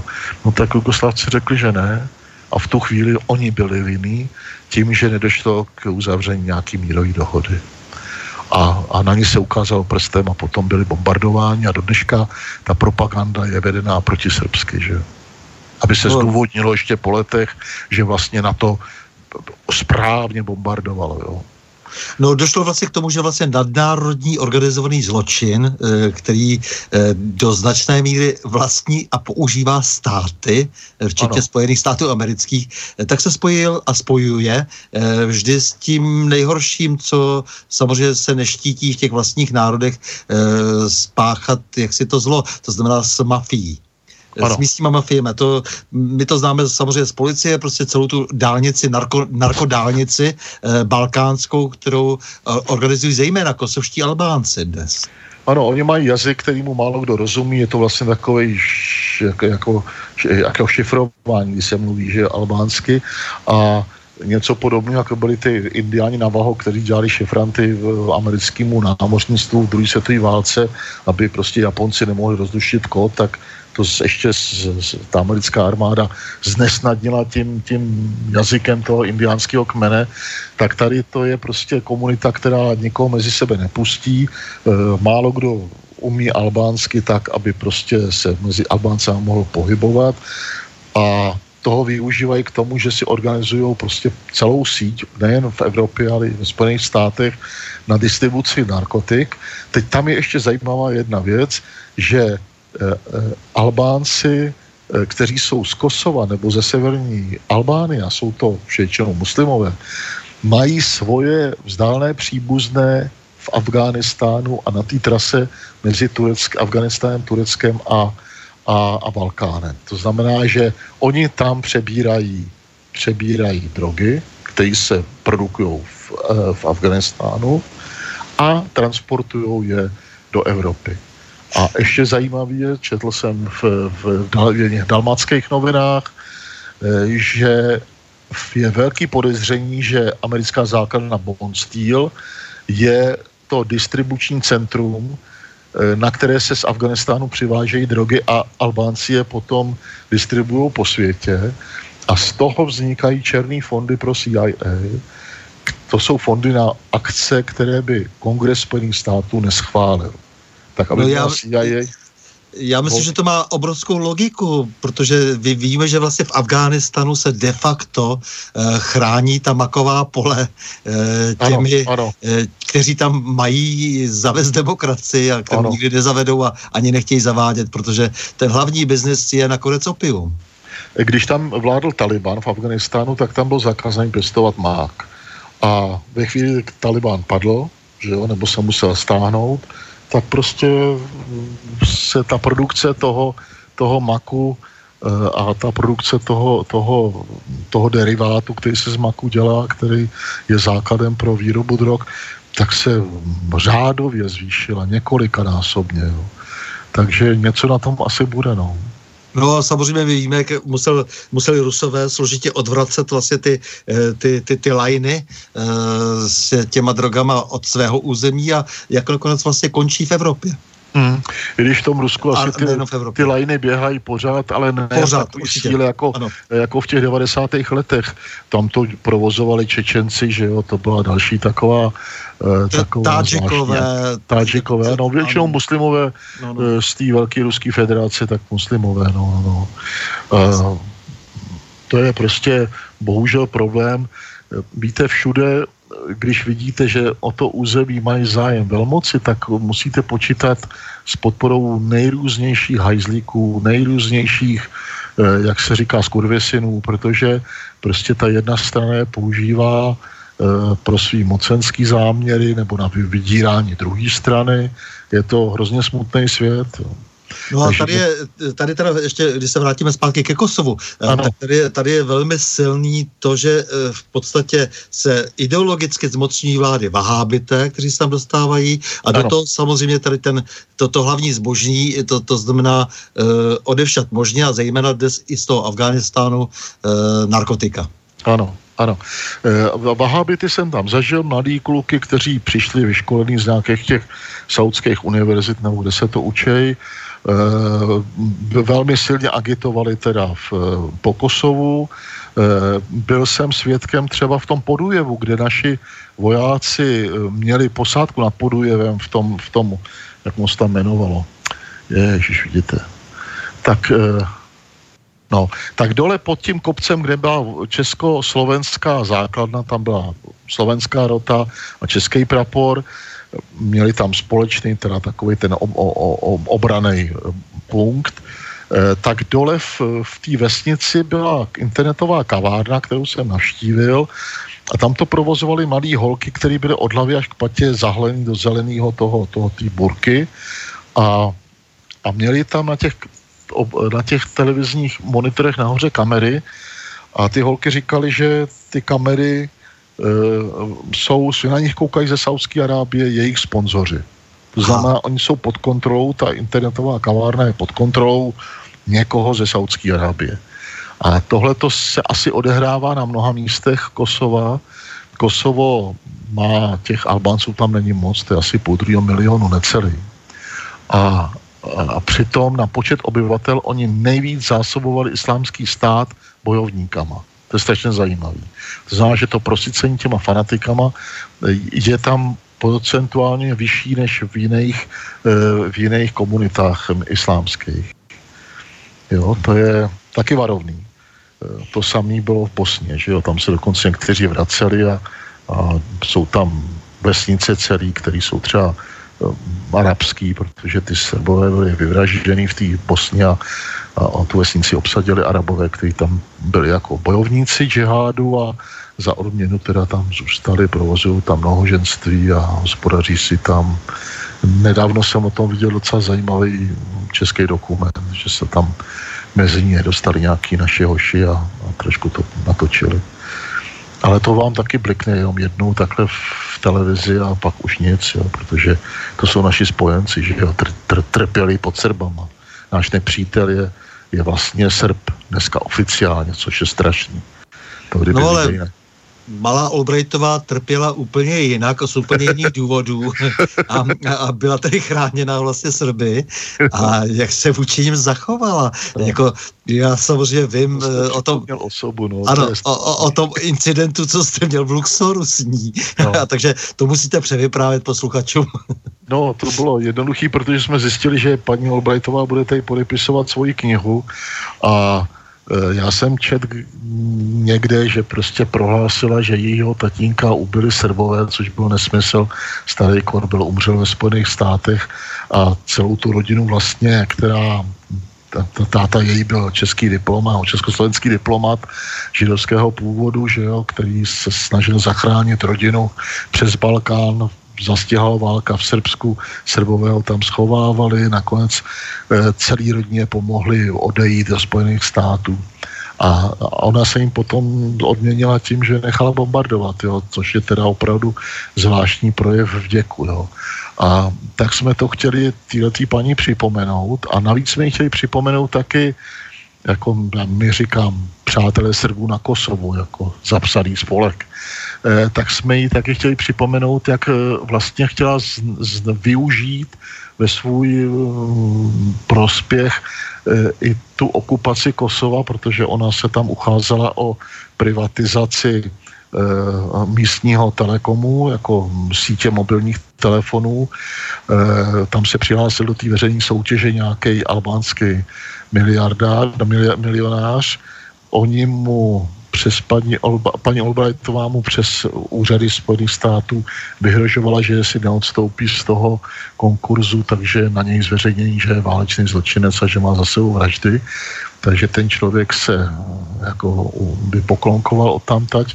Paní Albrightová s, s, společně s mladším bratrem tehdejšího protektora Kosova, pana Kušněra, Francouz Kušněr, tak toho lékař bez hranic, jo. Tak s ním privatizovala ten, ten, ten mobitel nebo ten telekom a, a potom po letech ho s velkým ziskem prodala, takže ona se na té válce obohatila. Podobně chtěl postupovat i generál Clark, který byl tehdy velitel eh, vojsk NATO, které útočili na Jugoslávii a prováděli tam tu leteckou agresi, tak ten zase chtěl privatizovat eh, rudné doly na Kosovu, v Trepče, tam se odhaduje to bohatství barevných kovů jako na pět až šest miliard, který leží ještě v zemi, že by se to mělo vytěžit a to jsou barevní kovy, které vlastně dneska už po Evropě jsou vytěžený. Jo. No jak takovýhle obyčejný loupežníky vlastně nazvat, jo? To, to jsou prostě lidi, kteří e, si klidně za nějaké peníze daňových poplatníků vybombardují nějakou zemi a pak na svoji soukromou firmu si zprivatizují její majetek, to znamená normální kořist. Ano, to není. Ano, jako, ano. Jsou, jsou to piráti, jako, jo, jak vůbec jako ty, dneska ty, ty názvy vypadají tak roztomile docela, máme i třeba stranu pirátů, a, tak no, jak no. vůbec takový lidi, jako, jo, jo, protože to je, to je to nejsprostší, co se mohlo odehrát vlastně.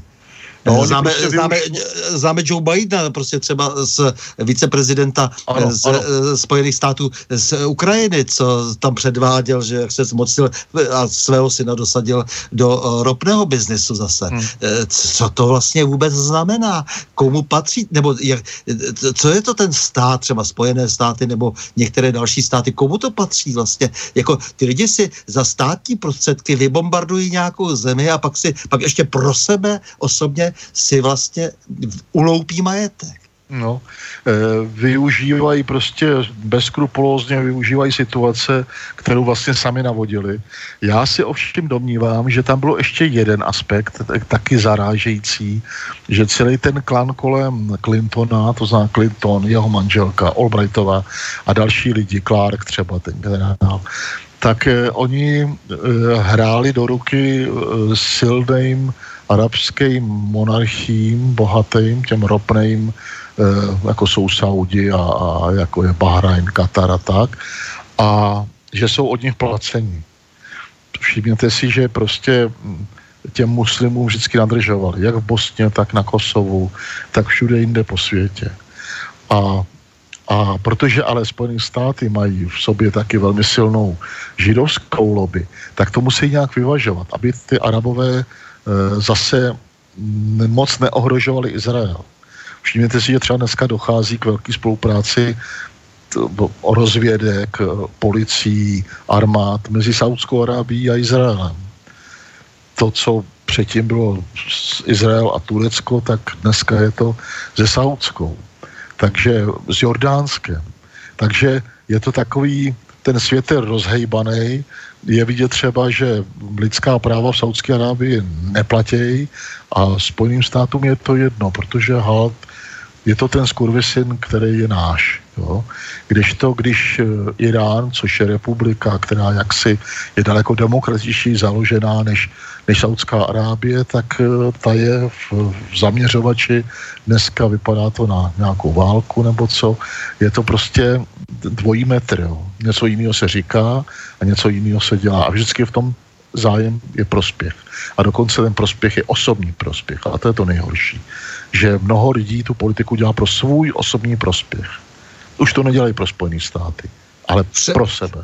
To, to je právě ta moje otázka neustále. Proč vlastně nejsme schopni už kontrolovat své vlastní státy, že ty státy patří někomu jinému a to, to potom vede samozřejmě k té naprosté monopolizaci trhů a tak dále. To znamená, že vlastně se vytváří vláda nad těmi státy. Ano, dneska je to vidět na Trumpovi, který prostě sliboval e, v té volební kampani mnoho zajímavých věcí, e, který evidentně prostě měli udělat velkou revizi americké politiky, jak vnitřní, tak vnější, ale prostě ten deep state, ten, ten stát, který skutečně vládne, to znamená tento vojensko-spravodajsko e, biznisová část e, té americké společnosti, tak ta ho k tomu prostě nepustí. Ta ho bude zapojit, diskreditovat, vydírat na jednu stranu, na druhou stranu. Mu bude diktovat, co má a nemá dělat. Takže on se v tom mele jak nudle v bandě a pravděpodobně už je teda tak naporcovaný, že třeba do toho Iráku nebo do té Venezuely opravdu vlítne. Jo. Ale myslím si, že by to byla velká chyba, protože by to bylo podobně jako v tom, jako v tom Vietnamu. To jsou dva státy, kde je fůra lidí odhodlaných, prostě si to nenechat líbit a přejít do partizánské války. A navíc ty armády jsou docela silný, takže i ty prvotní oběti ty americké armády by byly dost značný. A vlastně vietnamskou válku prohráli Spojené státy, protože se jejich vlastní obyvatelé naštvali na tu kliku, která tu válku vedla a vlastně se zbouřili a tu válku nechtěli. Takže se obávám, že prostě se může opakovat ta situace. Všimněte si, že třeba dneska ve Spojených státech, když někde se válčí, tak novináře už nepustí do první linie. Už je takový ten novinářský půl a tam jim řeknou, jak to je a, a dají jim fotky, které jsou cenzurované a jsou k dispozici a jiný se nesmí dělat a tak dále. Jo. To znamená, že ta novinářina už upadla, tam už není. Jako za vietnamské války si pamatujete, fůra kameramanů, novinářů byla přímo s vojákama na frontě, v, v zákopech, přinášeli otřesné zpravodajství. To dneska je nepřípustný. Prostě takováhle věc se okamžitě cenzuruje, protože to by mohlo teda to veřejné mínění a voliče e, naštvat tak, že by prostě tu administrativu potopili, že jo? Při nejbli, nejbližších volbách. K cenzuře médií nebo k cenzuře vůbec nás všech se určitě ještě dostaneme. Jenom tady ještě zmíním jedny, jeden dotaz posluchače Jana, ano, který nás oba zdraví a e, skládá hlubokou poklonu vám právě za odvedenou práci a e, e, předávání prostě právy, které, pravdy, která se týká e, Kosova. Děkuji, a, děkuji. A ptá se vás, tady naráží na Kosovo online, kde je množství informací a ptá se prostě, jestli byste, jestli plánujete nějakou ucelenou publikaci, která by chronologicky popisovala události v Jugoslávii a Kosovu do dnešních dnů, protože dodnes vlastně vydané publikace, které zná, nejsou dostatečně vyzdrojované a proto se ptá tedy, jestli, jestli něco takového teď chystáte, plánujete. No, teď chystám hlavně dokončit film o Srebrenici, protože Srebrenice je velký podvod, to je další podvod, který se na nás tady páchá. Každoročně jsou připomínány nějaký vymyšlený čísla mrtvých, popravených nebo žáků, který byli bezbranní zajaci a tak dále. Není to pravda. Tam sice k nějakým popravám došlo, ale v takovémhle rozsahu vůbec ne. A nebyli to teda žádný lidi, kteří jsou nevinní. To je jedna věc. Druhá věc je, že se házel od začátku vždycky, ty, ty Srbové se házejí do toho pytle těch nejhorších, ale oni se jenom bránili. Prostě ten agresor byl úplně někde jinde. Rád bych to v tom filmu vysvětlil, sbírám k tomu materiály, mám před sebou ještě cestu do Bělehradu do archivu, mám už za sebou archivy teda získaný v Bosně, něco jsem v Bosně natočil, takže opět dávám prostě několik let dohromady materiál na film, který snad uh, trošku ozřejmí uh, další části a balkánské tragédie. Ale jinak Jana zdravím, děkuju moc krát, je to dobrý nápad, protože my už v těch, mezi náma v těch přátelích na Kosovu jsme si několikrát říkali, že bychom ty věci měli nějakým způsobem uh, dát dohromady a nějakým způsobem publikovat a pravděpodobně ta tištěná kniha nebo nějaký e, takovýhle materiál s fotografiema e, by byl asi nejvhodnější, no, tak to víte, e, chce to čas, no, a e, času je málo. Já se teď věnuju mimo jiné teda redigování e, Nové republiky, to je web, který vede Ivan David. Ivan David je bývalý ministr zdravotnictví v Zemanově vládě, velmi chytrý člověk, který to má v hlavě naprosto úžasně uspořádaný a my chceme, aby prostě reprezentoval české voliče teda v Europarlamentu. Víme, že tam prostě neuhne, nesklabe a že nám o tam tak bude referovat, co vlastně ta Evropská unie na nás chystá. Takže to je jedna z prací, to je vlastně můj denodenní chlebíček, teda říkám chlebíček zadarmo, protože ty práce všechny děláme tam dobrovolně zadarmo a když nějaký peníze vyděláme, tak to většinou dáme do e, natáčecí techniky, do zvukové techniky, abychom prostě mohli jednoho dne začít třeba i s e, nějakým televizním vysíláním. No, tak to jsou takový plány, ale tohle to je dobrý nápad, děkuju Janovi, e, protože toho materiálu je skutečně hodně a je to materiál, který zdrojovaný je a když se doplní ještě nějakýma svědeckýma výpověděma, e, tak e, bude určitě zajímavý. No, je potřeba rozbíjet ty, takový ty lživý kliše, který ta propaganda na to prostě mm, si odvážela hodit do toho našeho veřejného prostoru a oni tady držejí, no. tak než se vrhneme ještě na tyhle ty všechny propagandisty a na, to, na, to, na ten lesk a bídu eh, novinařiny, ano. Eh, tak bychom si měli pustit písničku a pak eh, to, to nějakým způsobem už táhnout jako do, toho, do toho konce. Takže eh, Danica eh, Cnogorčevič eh, a eh, nádherná eh, bojovná eh, píseň eh, původně lidová, kterou ona interpretuje vlastně v těchto těch těžkých dobách pro Kosovo. Pro mm-hmm. srbské, srbské Kosovo. Ano, ano. Sini jarko sunce sa Kosova, ne damo te zemljo duša nova, ne damo te zemljo nema niča, obiliča, braće Jugovića, ne damo te zemljo Nemanjića, Obilića, braće Jugovića, svi će Srbi kao Jugovići, za krst časni na Kosovo ići, da odbrane zemlju blagodatnu, za krst časni slobodu zlatnu, da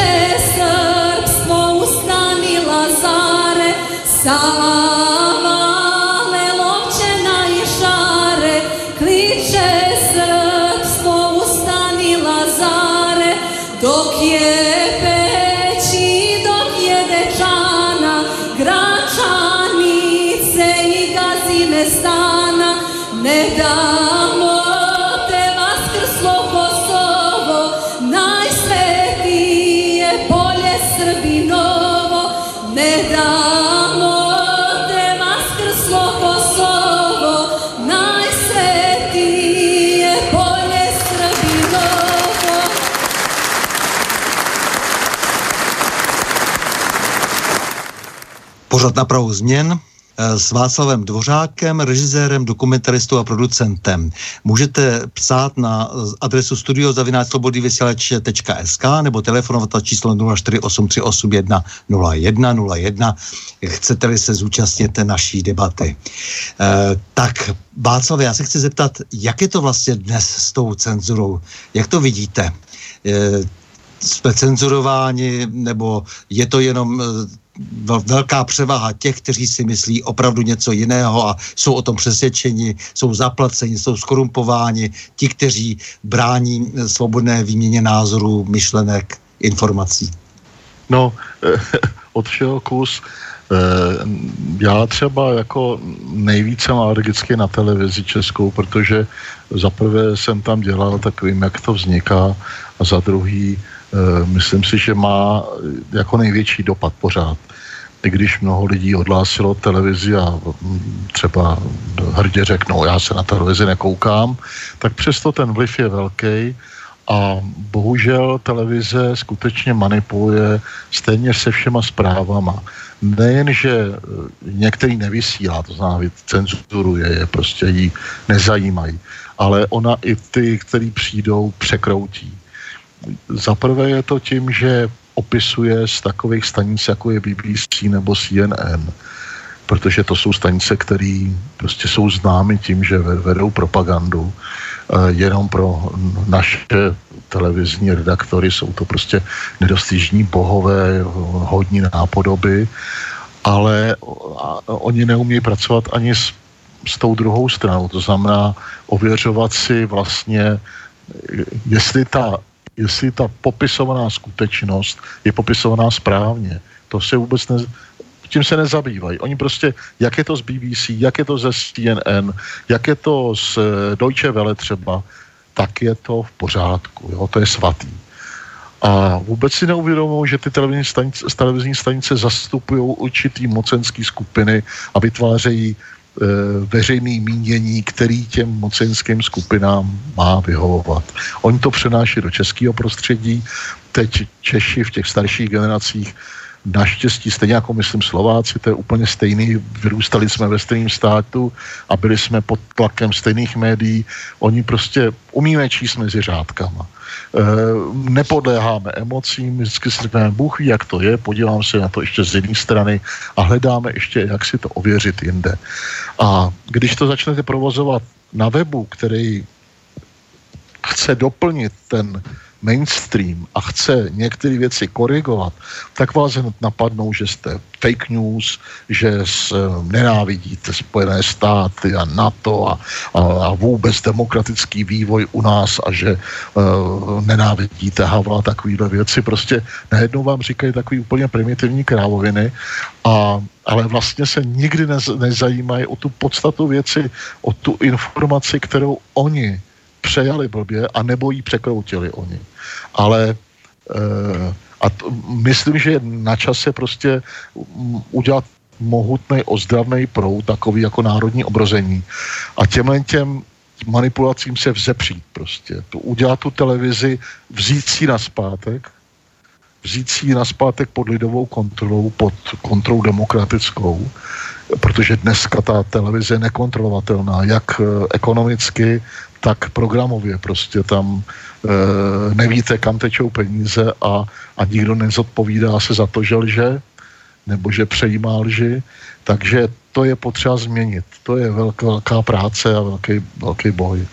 A to nás čeká. Proto vydáváme Novou republiku, ale vychází tady v Čechách mnoho dalších teda webů, který, který mají podobnou náplň a vlastně vychází z podobných pozic.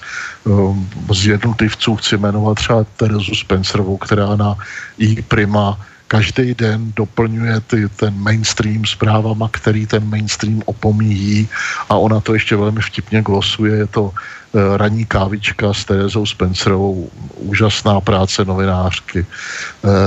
Takových lidí je tady pár, který který prostě sledují e, věci z celého světa, přinášejí nám je, a myslím, že tohle to ten mainstream a hlavně ty skupiny, které jsou za ním, e, tak e, ty jsou trošku z toho na nervy, že prostě něco takového existuje. Takže Jen, nás... Jenom musím poznamenat, že Tereza Spencerová je nositelka Kramerjovy ceny, kterou uděluje Asociace nezávislých ano, médií. Ano, to je pravda vlastně, ano, ano, ano, ano. No, to je záslužná práce, to je prostě e, člověk, kterýho strašně obdivuju, protože e, vybavená jazykově, zkušená e, a navíc teda vtipná, jo. Takže to, to je prostě úžasná práce.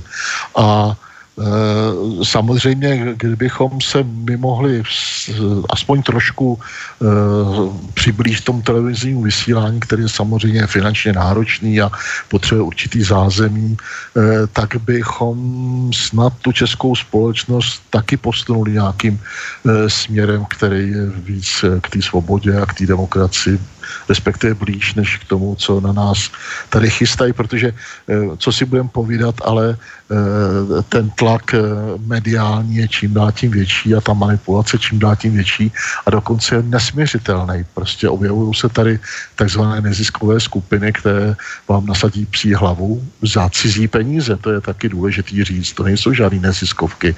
To jsou velmi ziskové organizace, které prostě pracují jako cizí agenti na český půdě a snaží se uh, zamíst těm svým uh, donátorům cestu. A my jim evidentně uh, vadíme. Dneska se snaží prostě obklíčit Rusko základnama, vydírat ho, možná chystají válku. A tady třeba v Čechách bylo velmi silný hnutí Ne základnám, který prostě jim v tom zabránilo v tom jednom kroku, takže se budou snažit nějak manipulovat tu českou společnost k tomu, aby byla povolná, aby prostě tady se zřídily americké základny, aby se tady umístily jaderné zbraně a tak dále. To my jsme samozřejmě zásadně proti, no, protože vystřídat jednou velmoc, druhou velmocí, být protektorátem a kolonií, to opravdu už nás přestalo bavit. No tak tady můžu jenom vyjádřit jaksi svoje, svoje mínění o tom, jaká je to skupina, která se o to, která o to usiluje. Já jim říkám nájemné politické ziskovky. Ano, ano, přesně, přesně, no. Protože kdyby to byly ty politické neziskovky, které usilují o prosazení nějakého názoru, nějaké pozice, tak to je v pořádku samozřejmě. To v demokratické společnosti být musí. A to, to jsou nájemní lidé. Hmm, hmm. A je taky úplně typický, jako co to je za lidi, že jo? Ten Jakub Janda, pornoherec, který vystrkuje prostě e, na vás e, řitní svěrač a, a, a, a začne vám mluvit o morálce v politice, no tak to je opravdu jako výsměch všemu, no. A je, je, je ukázka taky toho, co to je za morálku těch lidí, kteří ho platí, jo. No, ty jsou důležitější a měli bychom se zabývat právě těmi, kteří tyhle ty věci organizují, protože mě vždycky vadí, že, že to až vždycky schytají jenom ty v tom řetězu na konci, ale my se musíme bavit o těch lidech, o kterých jsme se bavili předtím, třeba o paní Albrightové. Albrightové, ano, tam je ano. Podivuhodné, že vůbec smí překročit naše hranice a ještě nás tady moralizovat. Ano, ano. Je smutný ovšem, že na její knížku stojí velký fronty v pěti stupu, jo. To je prostě pro mě vždycky šok. Když... Jo, jinak jako jsou to samozřejmě banální, banální propagandistická sdělení, ta dáma není nějak zajímavá, stejně ano. Jako celá řada lidí tohoto druhu, je třeba ty věci číst prostě v jakémkoliv jazyce a, a vždy znovu se dozvídáme, že je to vlastně stupidní hodně. Ano, když ona vyvolala ten konflikt v Neoluxoru, tak mě vlastně překvapilo na tom všem to, že ona se chovala jako taková nejhorší hajzlbabka, jo, prostě domovnice, prostě žádnej diplomat, žádnej nadhled, žádnej humor, jenom běsnění, primitivní, ženský, hloupý, nevzdělaný, příšerný, to byl pro mě největší šok z toho. Já jsem to viděl. No, takže... Ale zpátky ještě, když se bavíme o těch médiích, jenom si tady ohřeju naší polívku Asociace nezávislých médií. Vraťte veřejnoprávní média jejich koncesionářům, to je e, taková petice, není sice podle petičního zá, zákona, je pouze v elektronické podobě, ale čím více bude podpisů, e, tak tím lépe se bude dýchat politikům, kteří se pokouší dnes v parlamentu e, zvrátit ten tlak, který podporuje e, takové ty největší zvrácenosti, které se dějí v České televizi, takže teď jsme se pokusili trošku o nějaký protiútok a pokud tedy posluchači budou chtít, mohou podepsat tuto petici elektronicky na onom slavném webu petice dvacet čtyři tečka com. Takže jenom k tomu, k tomu, že jsou tady i možnosti, jak se vyjádřit a jak se postavit té šílené manipulaci.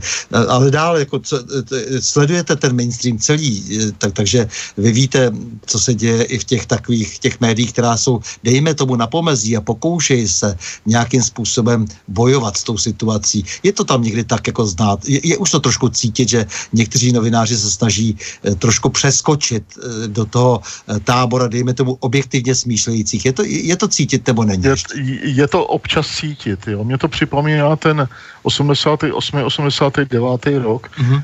eh, když jsme zažívali vlastně konec toho jednoho režimu, že něco podobného se blíží teď. Eh, to znamená, že občas už se objeví tu a tam v mainstreamu článek, s kterým se dá víceméně souhlasit, který je k té pravdě nebo k, tý, k tomu pravdivému zobrazení skutečnosti a k tomu pravdivému referování daleko blíž, než jsou jejich kolegové z jiných. Jo, ale jsou to skutečně takový první vlaštovky. Ale protože jsme tu dobu v pádu jednoho, já jsem vlastně zažil konec šedesátých let, nebo půlku šedesátých let a konec teda toho období Novotného, kdy se vlastně probouzela ta československá společnost k tomu demokratizačnímu procesu, k tomu, k tomu, k tomu pochodu, k té demokracii, který byl potom násilně ukončený tou, tou sovětskou, a teda tou okupací pěti armád. A potom jsem to zažil znal v osmdesátých letech zase takový konec jednoho režimu a teď se mi zdá, že ta doba, že ji prožívám po třetí. Je to malič, v maličkostech, ale už to tady je cítit. Jo? Samozřejmě ne. I ty konzervativci prostě vystrkují víc bojovnějc rušky a, a, a snaží se zastrašit a, a nálepkovat a tak, ale prostě mě spíš zajímá, jak potom zaujme jakou pozici zaujme ta mladá generace, která vlastně v tomhle tom marazmu informačním vyrůstá, jestli jí to zmrzačilo, nebo jestli si najde cestu k té demokratické výměně názorů, jako jsme hledali my na konci těch šedesátých let nebo v těch, na konci těch osmdesátých. No teď jste, ale řek, teď jste řekl slovo, který mě zaujalo vlastně jako velmi, že konzervativci. Ono, já bych řekl, že dneska vlastně určitý konzervatismus vlastně spojuje ty lidi, kteří jsou prostě, stojí vlastně proti tomu bezbřehému liberalismu, takže to ono, pravda, to, ono, ono to zmatení pojmů je dnes veliké, takže já, já vždycky říkám, že nějaká progrese, jak jsme si, taky jste to slovo tam dnes použil, progresivní, to znamená něco, jaké je pokrokové a tak dále. Ono je otázka, co je to vůbec pokrok. Ně, někdy naopak několik kroků zpět, jak si je více v pořádku, tak, takže i, i to zmatení vlastně pojmové, to, to, s, tím, s tím budeme muset hodně bojovat, spíš jako je to nějaký zdravý selský rozum, najednou, který velí prostě, jak, jak si zastav se a znovu přemýšlej, ano, co je v pořádku, ano, a co ne. Pornoherec asi nebude prostě úplně ta progrese. Jo, říkáte to, Stanislave, velmi přesně, protože skutečně to, ale mezi náma, to je v, v tom duchu doby ty, ty postmoderny, protože postmoderna to je schválně zamíchání eh, pojmama, zamíchání historií, výkatý historie, halabala eh, s velkým fantastickým nějakým přesahem, prostě nedržet se reálí, nedržet se eh, skutečnosti, eh, pře, eh, v lidech přeházet hodnoty. Jo, to má určitý cíl, podle mě, a ten cíl je ovládnout ty lidi. Rozumíte, když si neuvědomujete svoji historii, historii svého národa, tak jste na dobré cestě prostě, že ten národ skončí. E, to už se v historii stalo mnohokrát. E, ten tlak na třeba existenci českého národa e, je opět velmi silný. Já to cítím, že prostě nejen, že to nějaká e, ten, a tato převa, převa, pře, převažování angličtiny v tom veřejném prostoru, čertovém, je to mezinárodní dorozumívací řeč, ale je to, je to vytěsňování té historie, jo? Protože k moci se na určitou chvíli dostali lidi, kterým ta historie česká prostě nesedí, kteří by nejradši byli buď to Němcema, nebo já nevím kým, teď ještě nás poučujou, že jsme Evropani a ne Češi, to jsou všechno nesmysly, že jo? Mají jeden cíl, ten národ zblbnout tak, aby se nemohl bránit a aby ho mohli využívat, dejme tomu v montovnách nadnárodní monopoly třeba. Nevím, jestli je to úplně přesně řečený, ale mám ten pocit. Jo, takže to je prostě nebezpečný trend a tomu je taky potřeba se postavit. Samozřejmě musíme si říkat, když chceme demokracii, tak ji musíme držet v tom národě. Protože... No ne, ale, ale celý lidstvo je závislý na historii. Samozřejmě. To, to, že se přestává učit historie, to, že se učí zkresleně, to, že vlastně neustále vítězí historiografie devatenáctého století, která už doznává značných trhlin. E, celé to dvacátého století vlastně ve znamení nějaké staré e, představy, která byla hodně německá, kterou přebral vlastně i anglosaský svět. Dnes se proto probouzejí vlastně i různé původně rozvojové země, které se také hlásí o slovo. Je to obrovské pole e, pro práci. A u nás naopak dusíme, e, dá se říct, vůbec jako nějaký logický, normální e, výklad dějin už na e, základních školách. Teď e, vpouštíme naprosté e, amatéry, skorumpované, podplacené z nejrůznějších ziskových, podivných, nájemných organizací. E, takže, takže to je, to je obrovský kus který, práce, který před námi leží dnes, e, který musí hmm. musíme zvládnout s tím, a vy víte, že tomu říkáme národní obrození dvě, ano, ano. Kterého se musíme chopit. Ano, přesně tak. Já si myslím, že třeba Maďaři to pochopili, Poláci to pochopili a my zatím to moc teda, nebo ta naše elita to nechápe, jo. Takže se bude asi opakovat ta historie, že někde ze spoda, z těch venkovských vrstev se prostě znova zvedne ten, ten odpor proti tomu gleichschaltování a proti tomu, proti tomu europajistictví. Protože třeba ta Evropa, to je násilná globalizace, že jo, to není dobrovolná globalizace, to je násilná globalizace se vším negativním, co přichází s tím a, a navíc je to nám vnucováno, že jo? To no tak my, my Evropany jsme a nebudeme Evropany proto, že se spojíme s nějakými úředníky a s nějakými Jasně. v podstatě organizovanými zločinci. Jasně, těm, když, těm... Slyším, když slyším malýho studenta, který řekne, nebo studentku, řekne, no já se cítím Evropanem, ne jako Čech. No tak to už je blbost tohle to.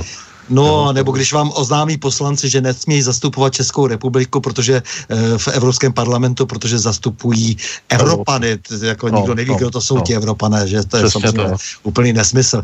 Ale máme tady dotazy od Luba z Košic. Jeden ten dotaz je, pan doktor Rajko Doleček věděl e, zajímavou stránku, k, kde mal, e, věděl zajímavou stránku, kde mal e, množstvo materiálu o Jugoslávii a Srbsku, hlavně jeho vlastné poznatky. Dobře se totiž poznal s generálem Mladičem a dalšími srbskými osobnostmi. Žiaľ, po jeho smrti sa niekam ztratila, teda aspoň ja ju neviem nájsť. Neviete o tom niečo? Nemohla by o tom vědět jeho rodina? Boli ste v kontakte? Ptá se Lubo.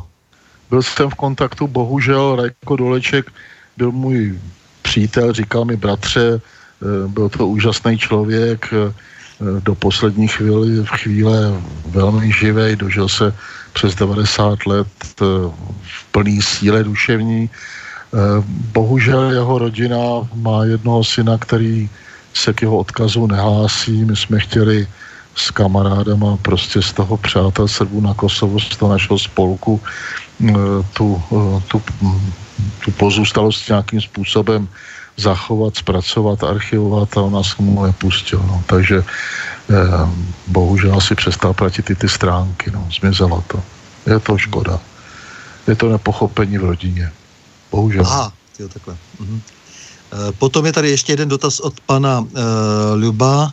E, pan, Dvorak, e, pan Dvořák, nejste jediný tvorca, kterého globalisti, e, globalistické média cenzurují, aby se takéto filmy dostaly ľahšie mezi lidi.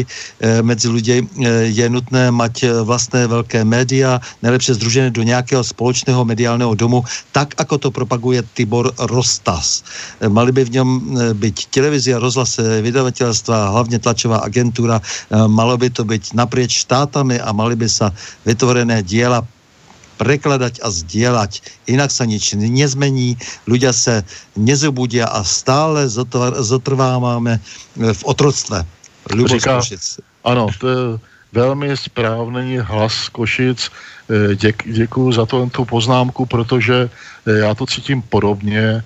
Je těžký teda lidi dát dohromady a je těžký to postavit na nějaký ekonomický základ, ale myslím si, že v každé zemi, jako na Slovensku, v Maďarsku, u nás, v Polsku, je mnoho podnikatelů, kteří by tuhle tu snahu podpořili už jenom z toho důvodu, že taky na ně je vyvíjený tlak z nadnárodních třeba obchodních řetězců, že prostě oni taky tu nucenou globalizaci cítí jako svoje vlastní ohrožení a je potřeba, potřeba se vůči tomu postavit.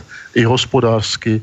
Mimochodem to národní obrození potom mělo i ekonomický základ, velmi silný, e, protože ta česká buržoazie nebo ta slovenská buržoazie taky přišla na to, že e, prostě jeden z konkurenční, jedna z konkurenčních výhod je se opřít o vlastní národ, o vlastní společenství a dělat pro něj, že jo. Takže e, tam potom se našli sponzoři, kteří e, v tom devatenáctém století třeba pomáhali budovat moderní českou společnost, včetně podpory jazyka, umění, divadla a tak dále, písemnictví. A to bychom dneska měli zopakovat, co se týče rozhlasu, televize, tištěných médií. Naprosto souhlasím, je to tak. Je to ale hrozná práce a zatím se nenašel nikdo, kdo by byl jazykově a organizačně vybaven tak, aby to začal dávat dohromady. Samozřejmě, že z Evropské unie na to teda dotaci neseženem, že jo.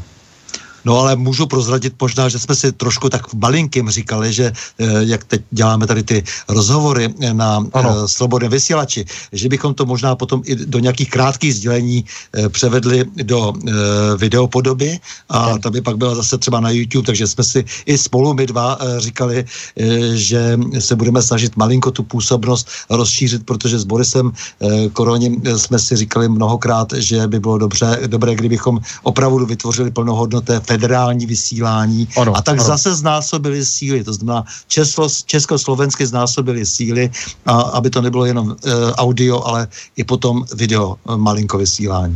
Ono totiž je to takový, my vlastně třeba na tom webu e, Nová republika podle ohlasu zjišťujeme, že mnoho lidí má stejný názor jako my, ale oni se bojí, oni, oni jsou zaražení, protože by je uřva, u, uřvali e, to okolí, který je kojený Českou televizi a tím mainstreamem.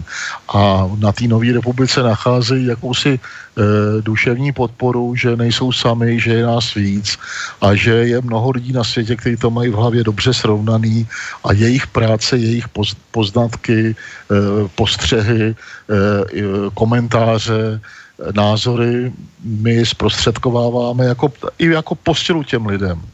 Jo, takže mimochodem ta Nová republika má docela velkou čtenost a vím, že třetina našich čtenářů jsou ze Slovenska, jo, lidi. Mimo teda enkláv emigrantů po celém světě, tak ale třetinu našich čtenářů tvoří Slováci. To je příjemný. A... A výtah z tohohle našeho rozhovoru se objevuje taky zase u vás na Nové republice, mimochodem. No, ano, ano, bezva. A jenom teda ještě k takovým těm věcem velmi souvisícím. Julian Assange, jako co s tím člověkem, jak ho, jak ho vnímáte? Já ho vnímám jako, jako v podstatě velmi prospěšného eh, novináře, organizátora, který měl tu odvahu prostě poodhalit trošku roušku, jak se vlastně dělá ta geopolitika, jak, jak, jak je to, jaká je to lumpárna a e, to jeho pronásledování, to je něco jako pronásledování mistra Jana Husa, jo? E, něco takového. Prostě je to člověk, který e, těma, těma temnejma vládcema v pozadí je nenáviděn, protože on na chvilku pustil světlo do toho jejich kutlochu, kde se vaří ta světová politika.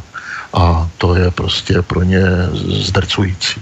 Takže nenáviděnej, mám o jeho osud velkou obavu, protože eh, samozřejmě Spojené státy budou chtít za každou cenu eh, ho získat do svýho, do svý pravomoce a nějak se mu pomstít. A bohužel Britové jsou takovej ten eh, americký mopslík dneska, že jo, prostě chtějí být, chtějí být většími vazaly než ty ostatní, no, tak jak to může dopadnout špatně. špatně. No, já se ptám proto, protože samozřejmě těch názorů různých je na Assange eh, hodně i z těch, dejme tomu, našich řad, takže všichni tak, jak si se ptají, prostě jak mohl eh, udělat to, co udělal a tak dále, že prostě to šlo nějak jinak. Ono to jinak už vlastně ani nejde, ono šlo to, aby prostě někdo vlastně eh, navrtal třeba tu trubku jako těch ano. informací. Ně, něco se muselo v tomto smyslu stát eh, eh, a já v tomhletom okamžiku prostě přece jenom bych obrátil ten dalekohled a díval se do toho hrdinu e, přece jenom s odstupem a mm. e, aby, aby, jsme, e, aby jsme jaksi e, nehledali e, jaksi ty, ty, ty, ty, ty malé e, drobné problémy u něho, e, když vlastně udělal docela velkou věc a, ano, ano. a abychom neřešili jeho osobní život, to, to, to nechci teď, jako protože... Ale já si myslím, že jeho osobní život nebyl tak špatný, prostě ty holky, který ho zažalovali za znásilnění, když si pročtete ty podrobnosti toho,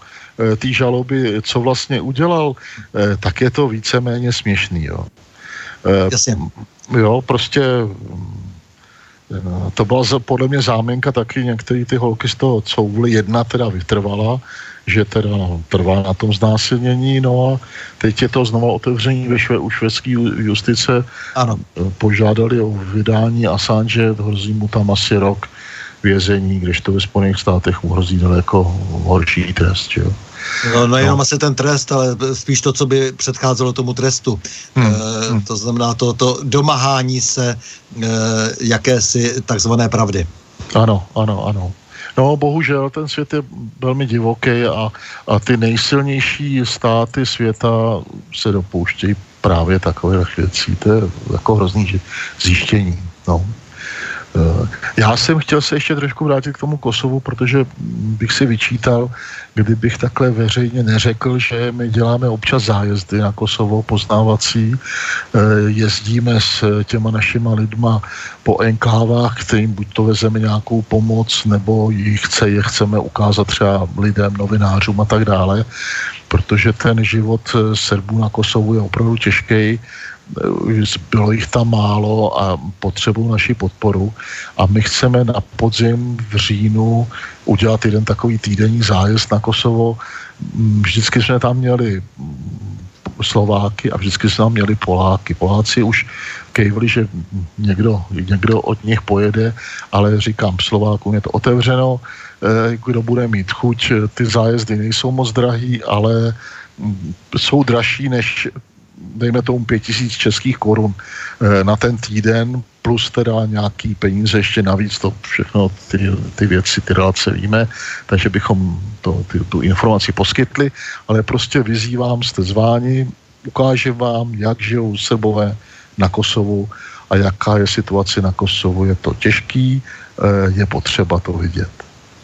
Já si dovoluji tvrdit za redakci, byť nemám k tomu žádný souhlas, že minimálně na Facebooku stránku by mohla nějaký zajímavý informace o tom, o, o těchto těch projektech potom. dát potom. Jako jo, takže ano. to si, to si myslím, ano. že by asi šlo, aby se to dostalo i do slovensko-českého prostředí. Tak, tak ano. No, no e, ještě samozřejmě taky ty obligátní otázky, no tak a co s tou Evropskou unii, co s vé čtyřkou a tak dále. Jaký máte vztah vlastně vůbec k vé čtyřce? To mě vždycky zajímá u každého, e, kdo je v tomto pořadu. No, vé čtyřka je taková reakce na uh, ten západní svět, který si myslí, že má jedinej pravdu a najednou se zjišťuje, že prostě ty země východní, bývalý země východního bloku uh, prostě vidějí trošku jinak i při veškerý tý takový kolaboraci s tím hlavním proudem bruselským, tak přece jenom vidějí svoje národní zájmy trošku jinak, než že by se úplně sotožňovali s tím hlavním proudem Evropské unie. Samozřejmě je tady vyvíjený tlak velký, aby se to zase tak nějak unifikovalo. Já osobně teda si myslím, že Evropská unie reformovatelná není, že byla založená už jako nereformovatelná, že ty kroky přes Lisabonskou smlouvu oklešťují ty národní státy. Někteří kon- konstruktéři Evropské unie, unie se jasně vyjádřili, že Evropská unie má být smrt národních států. Že národ, ať na to zapomenou Evropani, ale to je přece ne- nemožný vytvořit takhle. Jo, ten, ta oficiální politika Evropské unie je vlastně proti všem národům Evropy. Tak najednou se zjišťuje, že ve Francii dvacet tři procent podporu má Le Penová, že tadyhle v Holandsku Wilders má velkou podporu, že Britové provádějí Brexit, i když teda s velkou námahou, protože ty síly pro a proti si tam neustále hrajou o to, o to, o to jak to dopadne. A že v každé zemi, v Itálii, že jo, Liga Severu a pět hvězdíček, to jsou prostě síly, které jsou proti téhletý glajšaltizaci Evropy, proti tomu násilí, který jde z Bruselu. A naše představa, nebo moje představa, a proto podporuji třeba i Ivana Davida v té jeho volební kampani, je, že Evropa má být Evropou spolupracujících národních států. To znamená, nemá to být řízení z jednoho centra tím tím způsobem jako Eurosajus, ale měly by to být státy, které spolupracují na vzájemné výhodnosti. Jo, to znamená, že nemůžeme e, připustit, aby nám někdo nakazoval, že náš cukrovárnický průmysl je navíc a že bude likvidován a že téhle naše zemědělství e, bude takový a makový, ne. To je všechno, no, to svazuje. To už se povedlo, to už je všechno zlikvidováno. Ano, to je pravda, to je zlikvidovaný. A zlikvidovaný je bohužel už fůra věcí, ale tak, nenech, tak to zastavme a nenechme si likvidovat další, že jo. E, protože jako nejcennější na Evropě vždycky v historii byla různost a soupeření mezi různostmi. To, to v, v určitou chvíli tu Evropu dostalo na špičku civilizačního rozvoje. To byla průmyslová revoluce, tu začala v Evropě. a tak dále. To znamená, že jestliže to chce někdo zglajšaltovat, jako, jako podle vzoru, já nevím, nějaký čínský říše nebo Sovětského svazu, tak je to prostě cesta do pekel. Je to cesta do, do závislosti a, a, a je to prostě proti, proti dobrému rozvoji, jo. Je to proti nám všem. Je to prostě prastará historie, kdy opravdu už v tom raném, raném středověku každé to údolí mělo svoji vládu a dávali si všichni pozor na to, aby někdo moc nepřerostl. To znamená, to byly, to byly úžasné zá, základy demokracie v podstatě. Přesně tak, ano. By to, by to ano. Dneska nikdo nechce vidět a když se bavíte někdy s lidmi, kteří nejsou příliš historicky vzdělaní, tak nerozumí tomu, o čem mluvíte, když jim vyprávíte o raném středověku, který vytvořil současnou Evropu. Ano, přesně tak. E, přesně, to je karolínská doba, ale třeba když studujete e, český Přemyslovce, jak oni se museli ucházet e, před svýma lidma o to, aby vůbec mohli být e, vladaři, aby měli to oprávnění, a ve chvíli e, malinko zaváhal, tak už najednou tady byl konkurent a už ho zpochybnil. Jo, prostě ty ohledy na to okolí, na to svoje nejbližší okolí i na to velký okolí toho státu, který jim byl vlastně svěřen do péče a do ochrany, tak je, je to cítit. To prostě není žádná, žádná nějaká diktatura nějakého omezeného satrapy. To je v té Evropě tradice, to, že? To je, to je obrovské téma, ke kterému samozřejmě ten, tento úžasné napětí mezi tím římským právem, germánským právem a slovanským právem v podstatě, ano, které se opomíjí.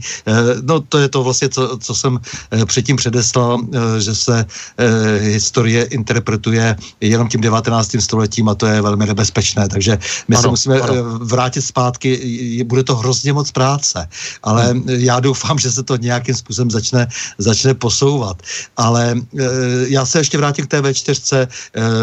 Vnímáte to také tak, že vlastně ta vé čtyřka je určitou naději, že se vytvoří přece jenom nějaký rozumnější blok, který bude mít i jakous takovou sílu a který, pokud by se to tedy povedlo, bude schopen oponovat tomu propadající se západu, jakému si, protože my jsme přece středoevropané, my nejsme západ žádný, my jsme středoevropané. Ano, my jsme středoevropané s určitou kulturní tradicí, která spojuje nás, Slováky, Maďary, Rakušany, e, Chorvaty. Byli jsme prostě svýho času v jednom soustátí, který vlastně mělo oprávnění, ta Habsburská říše měla oprávnění v tom, že vlastně zastavila tu expanzi e, islámu na, na Balkánu. E, to byla její funkce v Evropě a ve chvíli, kdy tuhle tu funkci ztratilo, snažilo se to Rakousko-Uhersko nahradit to nějakou neokolonialistickou politikou, tak vlastně vyprovokovalo první světovou válku a, a skončilo. Že jo. Ale ty národy, a, začalo, a vzniklo tady mocenský vákum, který využil potom Hitler a Sovětský svaz posléze. Ale my bychom měli držet pohromadě, protože nás spojujou určitý e, národní zájmy. Nás, Rakušany, Slováky, Maďary dohromady. A když k tomu přibereme další, jako jsou třeba ty Srbové a Chorváti, eh, Makedonci, ono to kulturně není zas tak úplně vzdálený, mají podobné historické zkušenosti, eh, tak si myslím, že tady se může udělat docela silná protiváha proti těm bláznivinám, co nám prostě z Berlína, z, z Paříže se snaží naoktrojovat, jo, a z Bruselu. Takže určitě ta vé čtyřka je silný základ. Trošku pochybuju teda o Polácích, protože Poláci jsou zaprvé chronicky nemocní tou rusofobií eh, úplně nesmyslně, protože kdyby nebylo rudý armády, tak Poláci dneska neexistují, že jako národ byli by vyhubený. Ale prostě to je jejich choroba, nedá se jim s tím nic dělat. Na to není žádný levý a žádný očkování. No, takže... no, politika je umění možného, takže e, my jsme povinováni pokusit se. Nemáme samozřejmě dnes lidi e, viditelně, kteří by byli schopni dělat e, rozumnou středoevropskou politiku, ale budeme se asi usilovat o to, aby byli ty lidi. Ano, ano, určitě. A hlavně musíme vysvětlovat, aby lidi pochopili, co se děje v tom Maďarsku, Rakousku, co se děje v té Itálii. Jo, jsem zapomněl jsem, ta Itálie, severní taky do toho našeho okruhu patří. Takže to, tam je další spojenec. A mimochodem, než se spojilo e, Německo do jednotného Německa, tak i to Bavorsko je vlastně náš e, kulturní okruh. Jo. E, takže myslím si, že tady na tom terénu se dá hodně pracovat a, a ten společný zájem se tady dá najít. Samozřejmě představa to, že Evropa by měla být jeden velký volný trh pracovních sil, zboží, kapitálu, ta je dobrá. To je super, to by mělo zůstat, to by mělo být zachovaný. Ale e, ty diktáty z toho Mnichova, nebo to, to, to velký, ten, ta, ta velká, co to, jak to říct, ne chyba, to je zločin, že prostě při, připustili tu velkou migrační vlnu, která se přelila přes to Středozemní moře do Evropy a dělá tady velký problémy a bude ještě dělat, protože to je jenom první šplouchnutí, podle mě v Africe je připravených dalších sto padesát milionů lidí, kteří e, jsou ochotní podle průzkumu veřejných mínění se vydat na cestu do Evropy za lepším. A přitom nemají kulturní ani pracovní návyky, aby byly kompatibilní s Evropany. A tak tohle to nám hrozí prostě. No, já bych vás ještě poopravil s tím volným trhem a s tím pohybem osob a kapitálu, protože e, samozřejmě e, osoby se sice pohybují volně, ale nicméně e, kapitál, kapitál doc, docela diktátorským způsobem a e, zjistili, no, jsme, z, zjistili jsme, že vlastně ten trh vůbec není volný, ano, že, ten trh je, že ten trh je monopolizovaný. Takže jestliže ten trh někomu patří, tak to není volný trh a je to opravdu ano. velká fikce i s tím a to, trhem. A to jsem právě chtěl říct, že Evropská unie je právě ten, ta, to zastřečení těch, těch velkých společností, které chtějí diktovat. A kdybychom byli bez ní, tak ten diktát není tak silný. Přesně tak. Takže, vážený Václave, já vám moc děkuju za rozhovor, ve kterém jste, myslím, jako docela jasně ukázal, jak je důležité brát se za nápravu věcí v českém mediálním, politickém a tedy občanském prostoru. A e, zvlášť vám děkuju za to, že patříte k těm nemnohým, kteří se na vlastní nebezpečí snaží ukázat například na případu kosovské tragédie e, zhoubnost současných převažujících nelidských politických trendů a A děkuji jednoduše i za bratrský srbský národ. Já děkuji moc za to, že jsem měl možnost tady povídat a vyprávět své zkušenosti a říct několik názorů. Moc pozdravuju přátelé na Slovensku, protože přece jenom jsem z té generace, která vlastně vyrostla v Československu a, a brali jsme se jako normální, příjemní, spolužijící lidé. A trošku mě zarazilo to, tehdy to rozdělení, ale musím říct, že e, ty vztahy to trošku narovnalo a mm, jsem rád, že prostě Slováci koukají na Českou televizi a my zase koukáme na Slovensku a, a přejeme si úspěchy i v tom hokeji. E, takže jsem rád, že jsem měl tu možnost. Děkuji moc krát. Mm-hmm. Já děkuji za Čechy a Slováky. S vámi, milí posluchači, se také loučím a to s přáním. Mějme se rádi, buďme svobodní, zpříjmení, nevěšme hlavu. Stojíme při svých bližních i národech a nepřátel se nelekejme a na množství nehleďme. Pořadu Na prahu změn se uslyšíme opět za týden dvacátého května v obvyklých dvacet hodin a třicet minut. Naslyšenou a do počutě.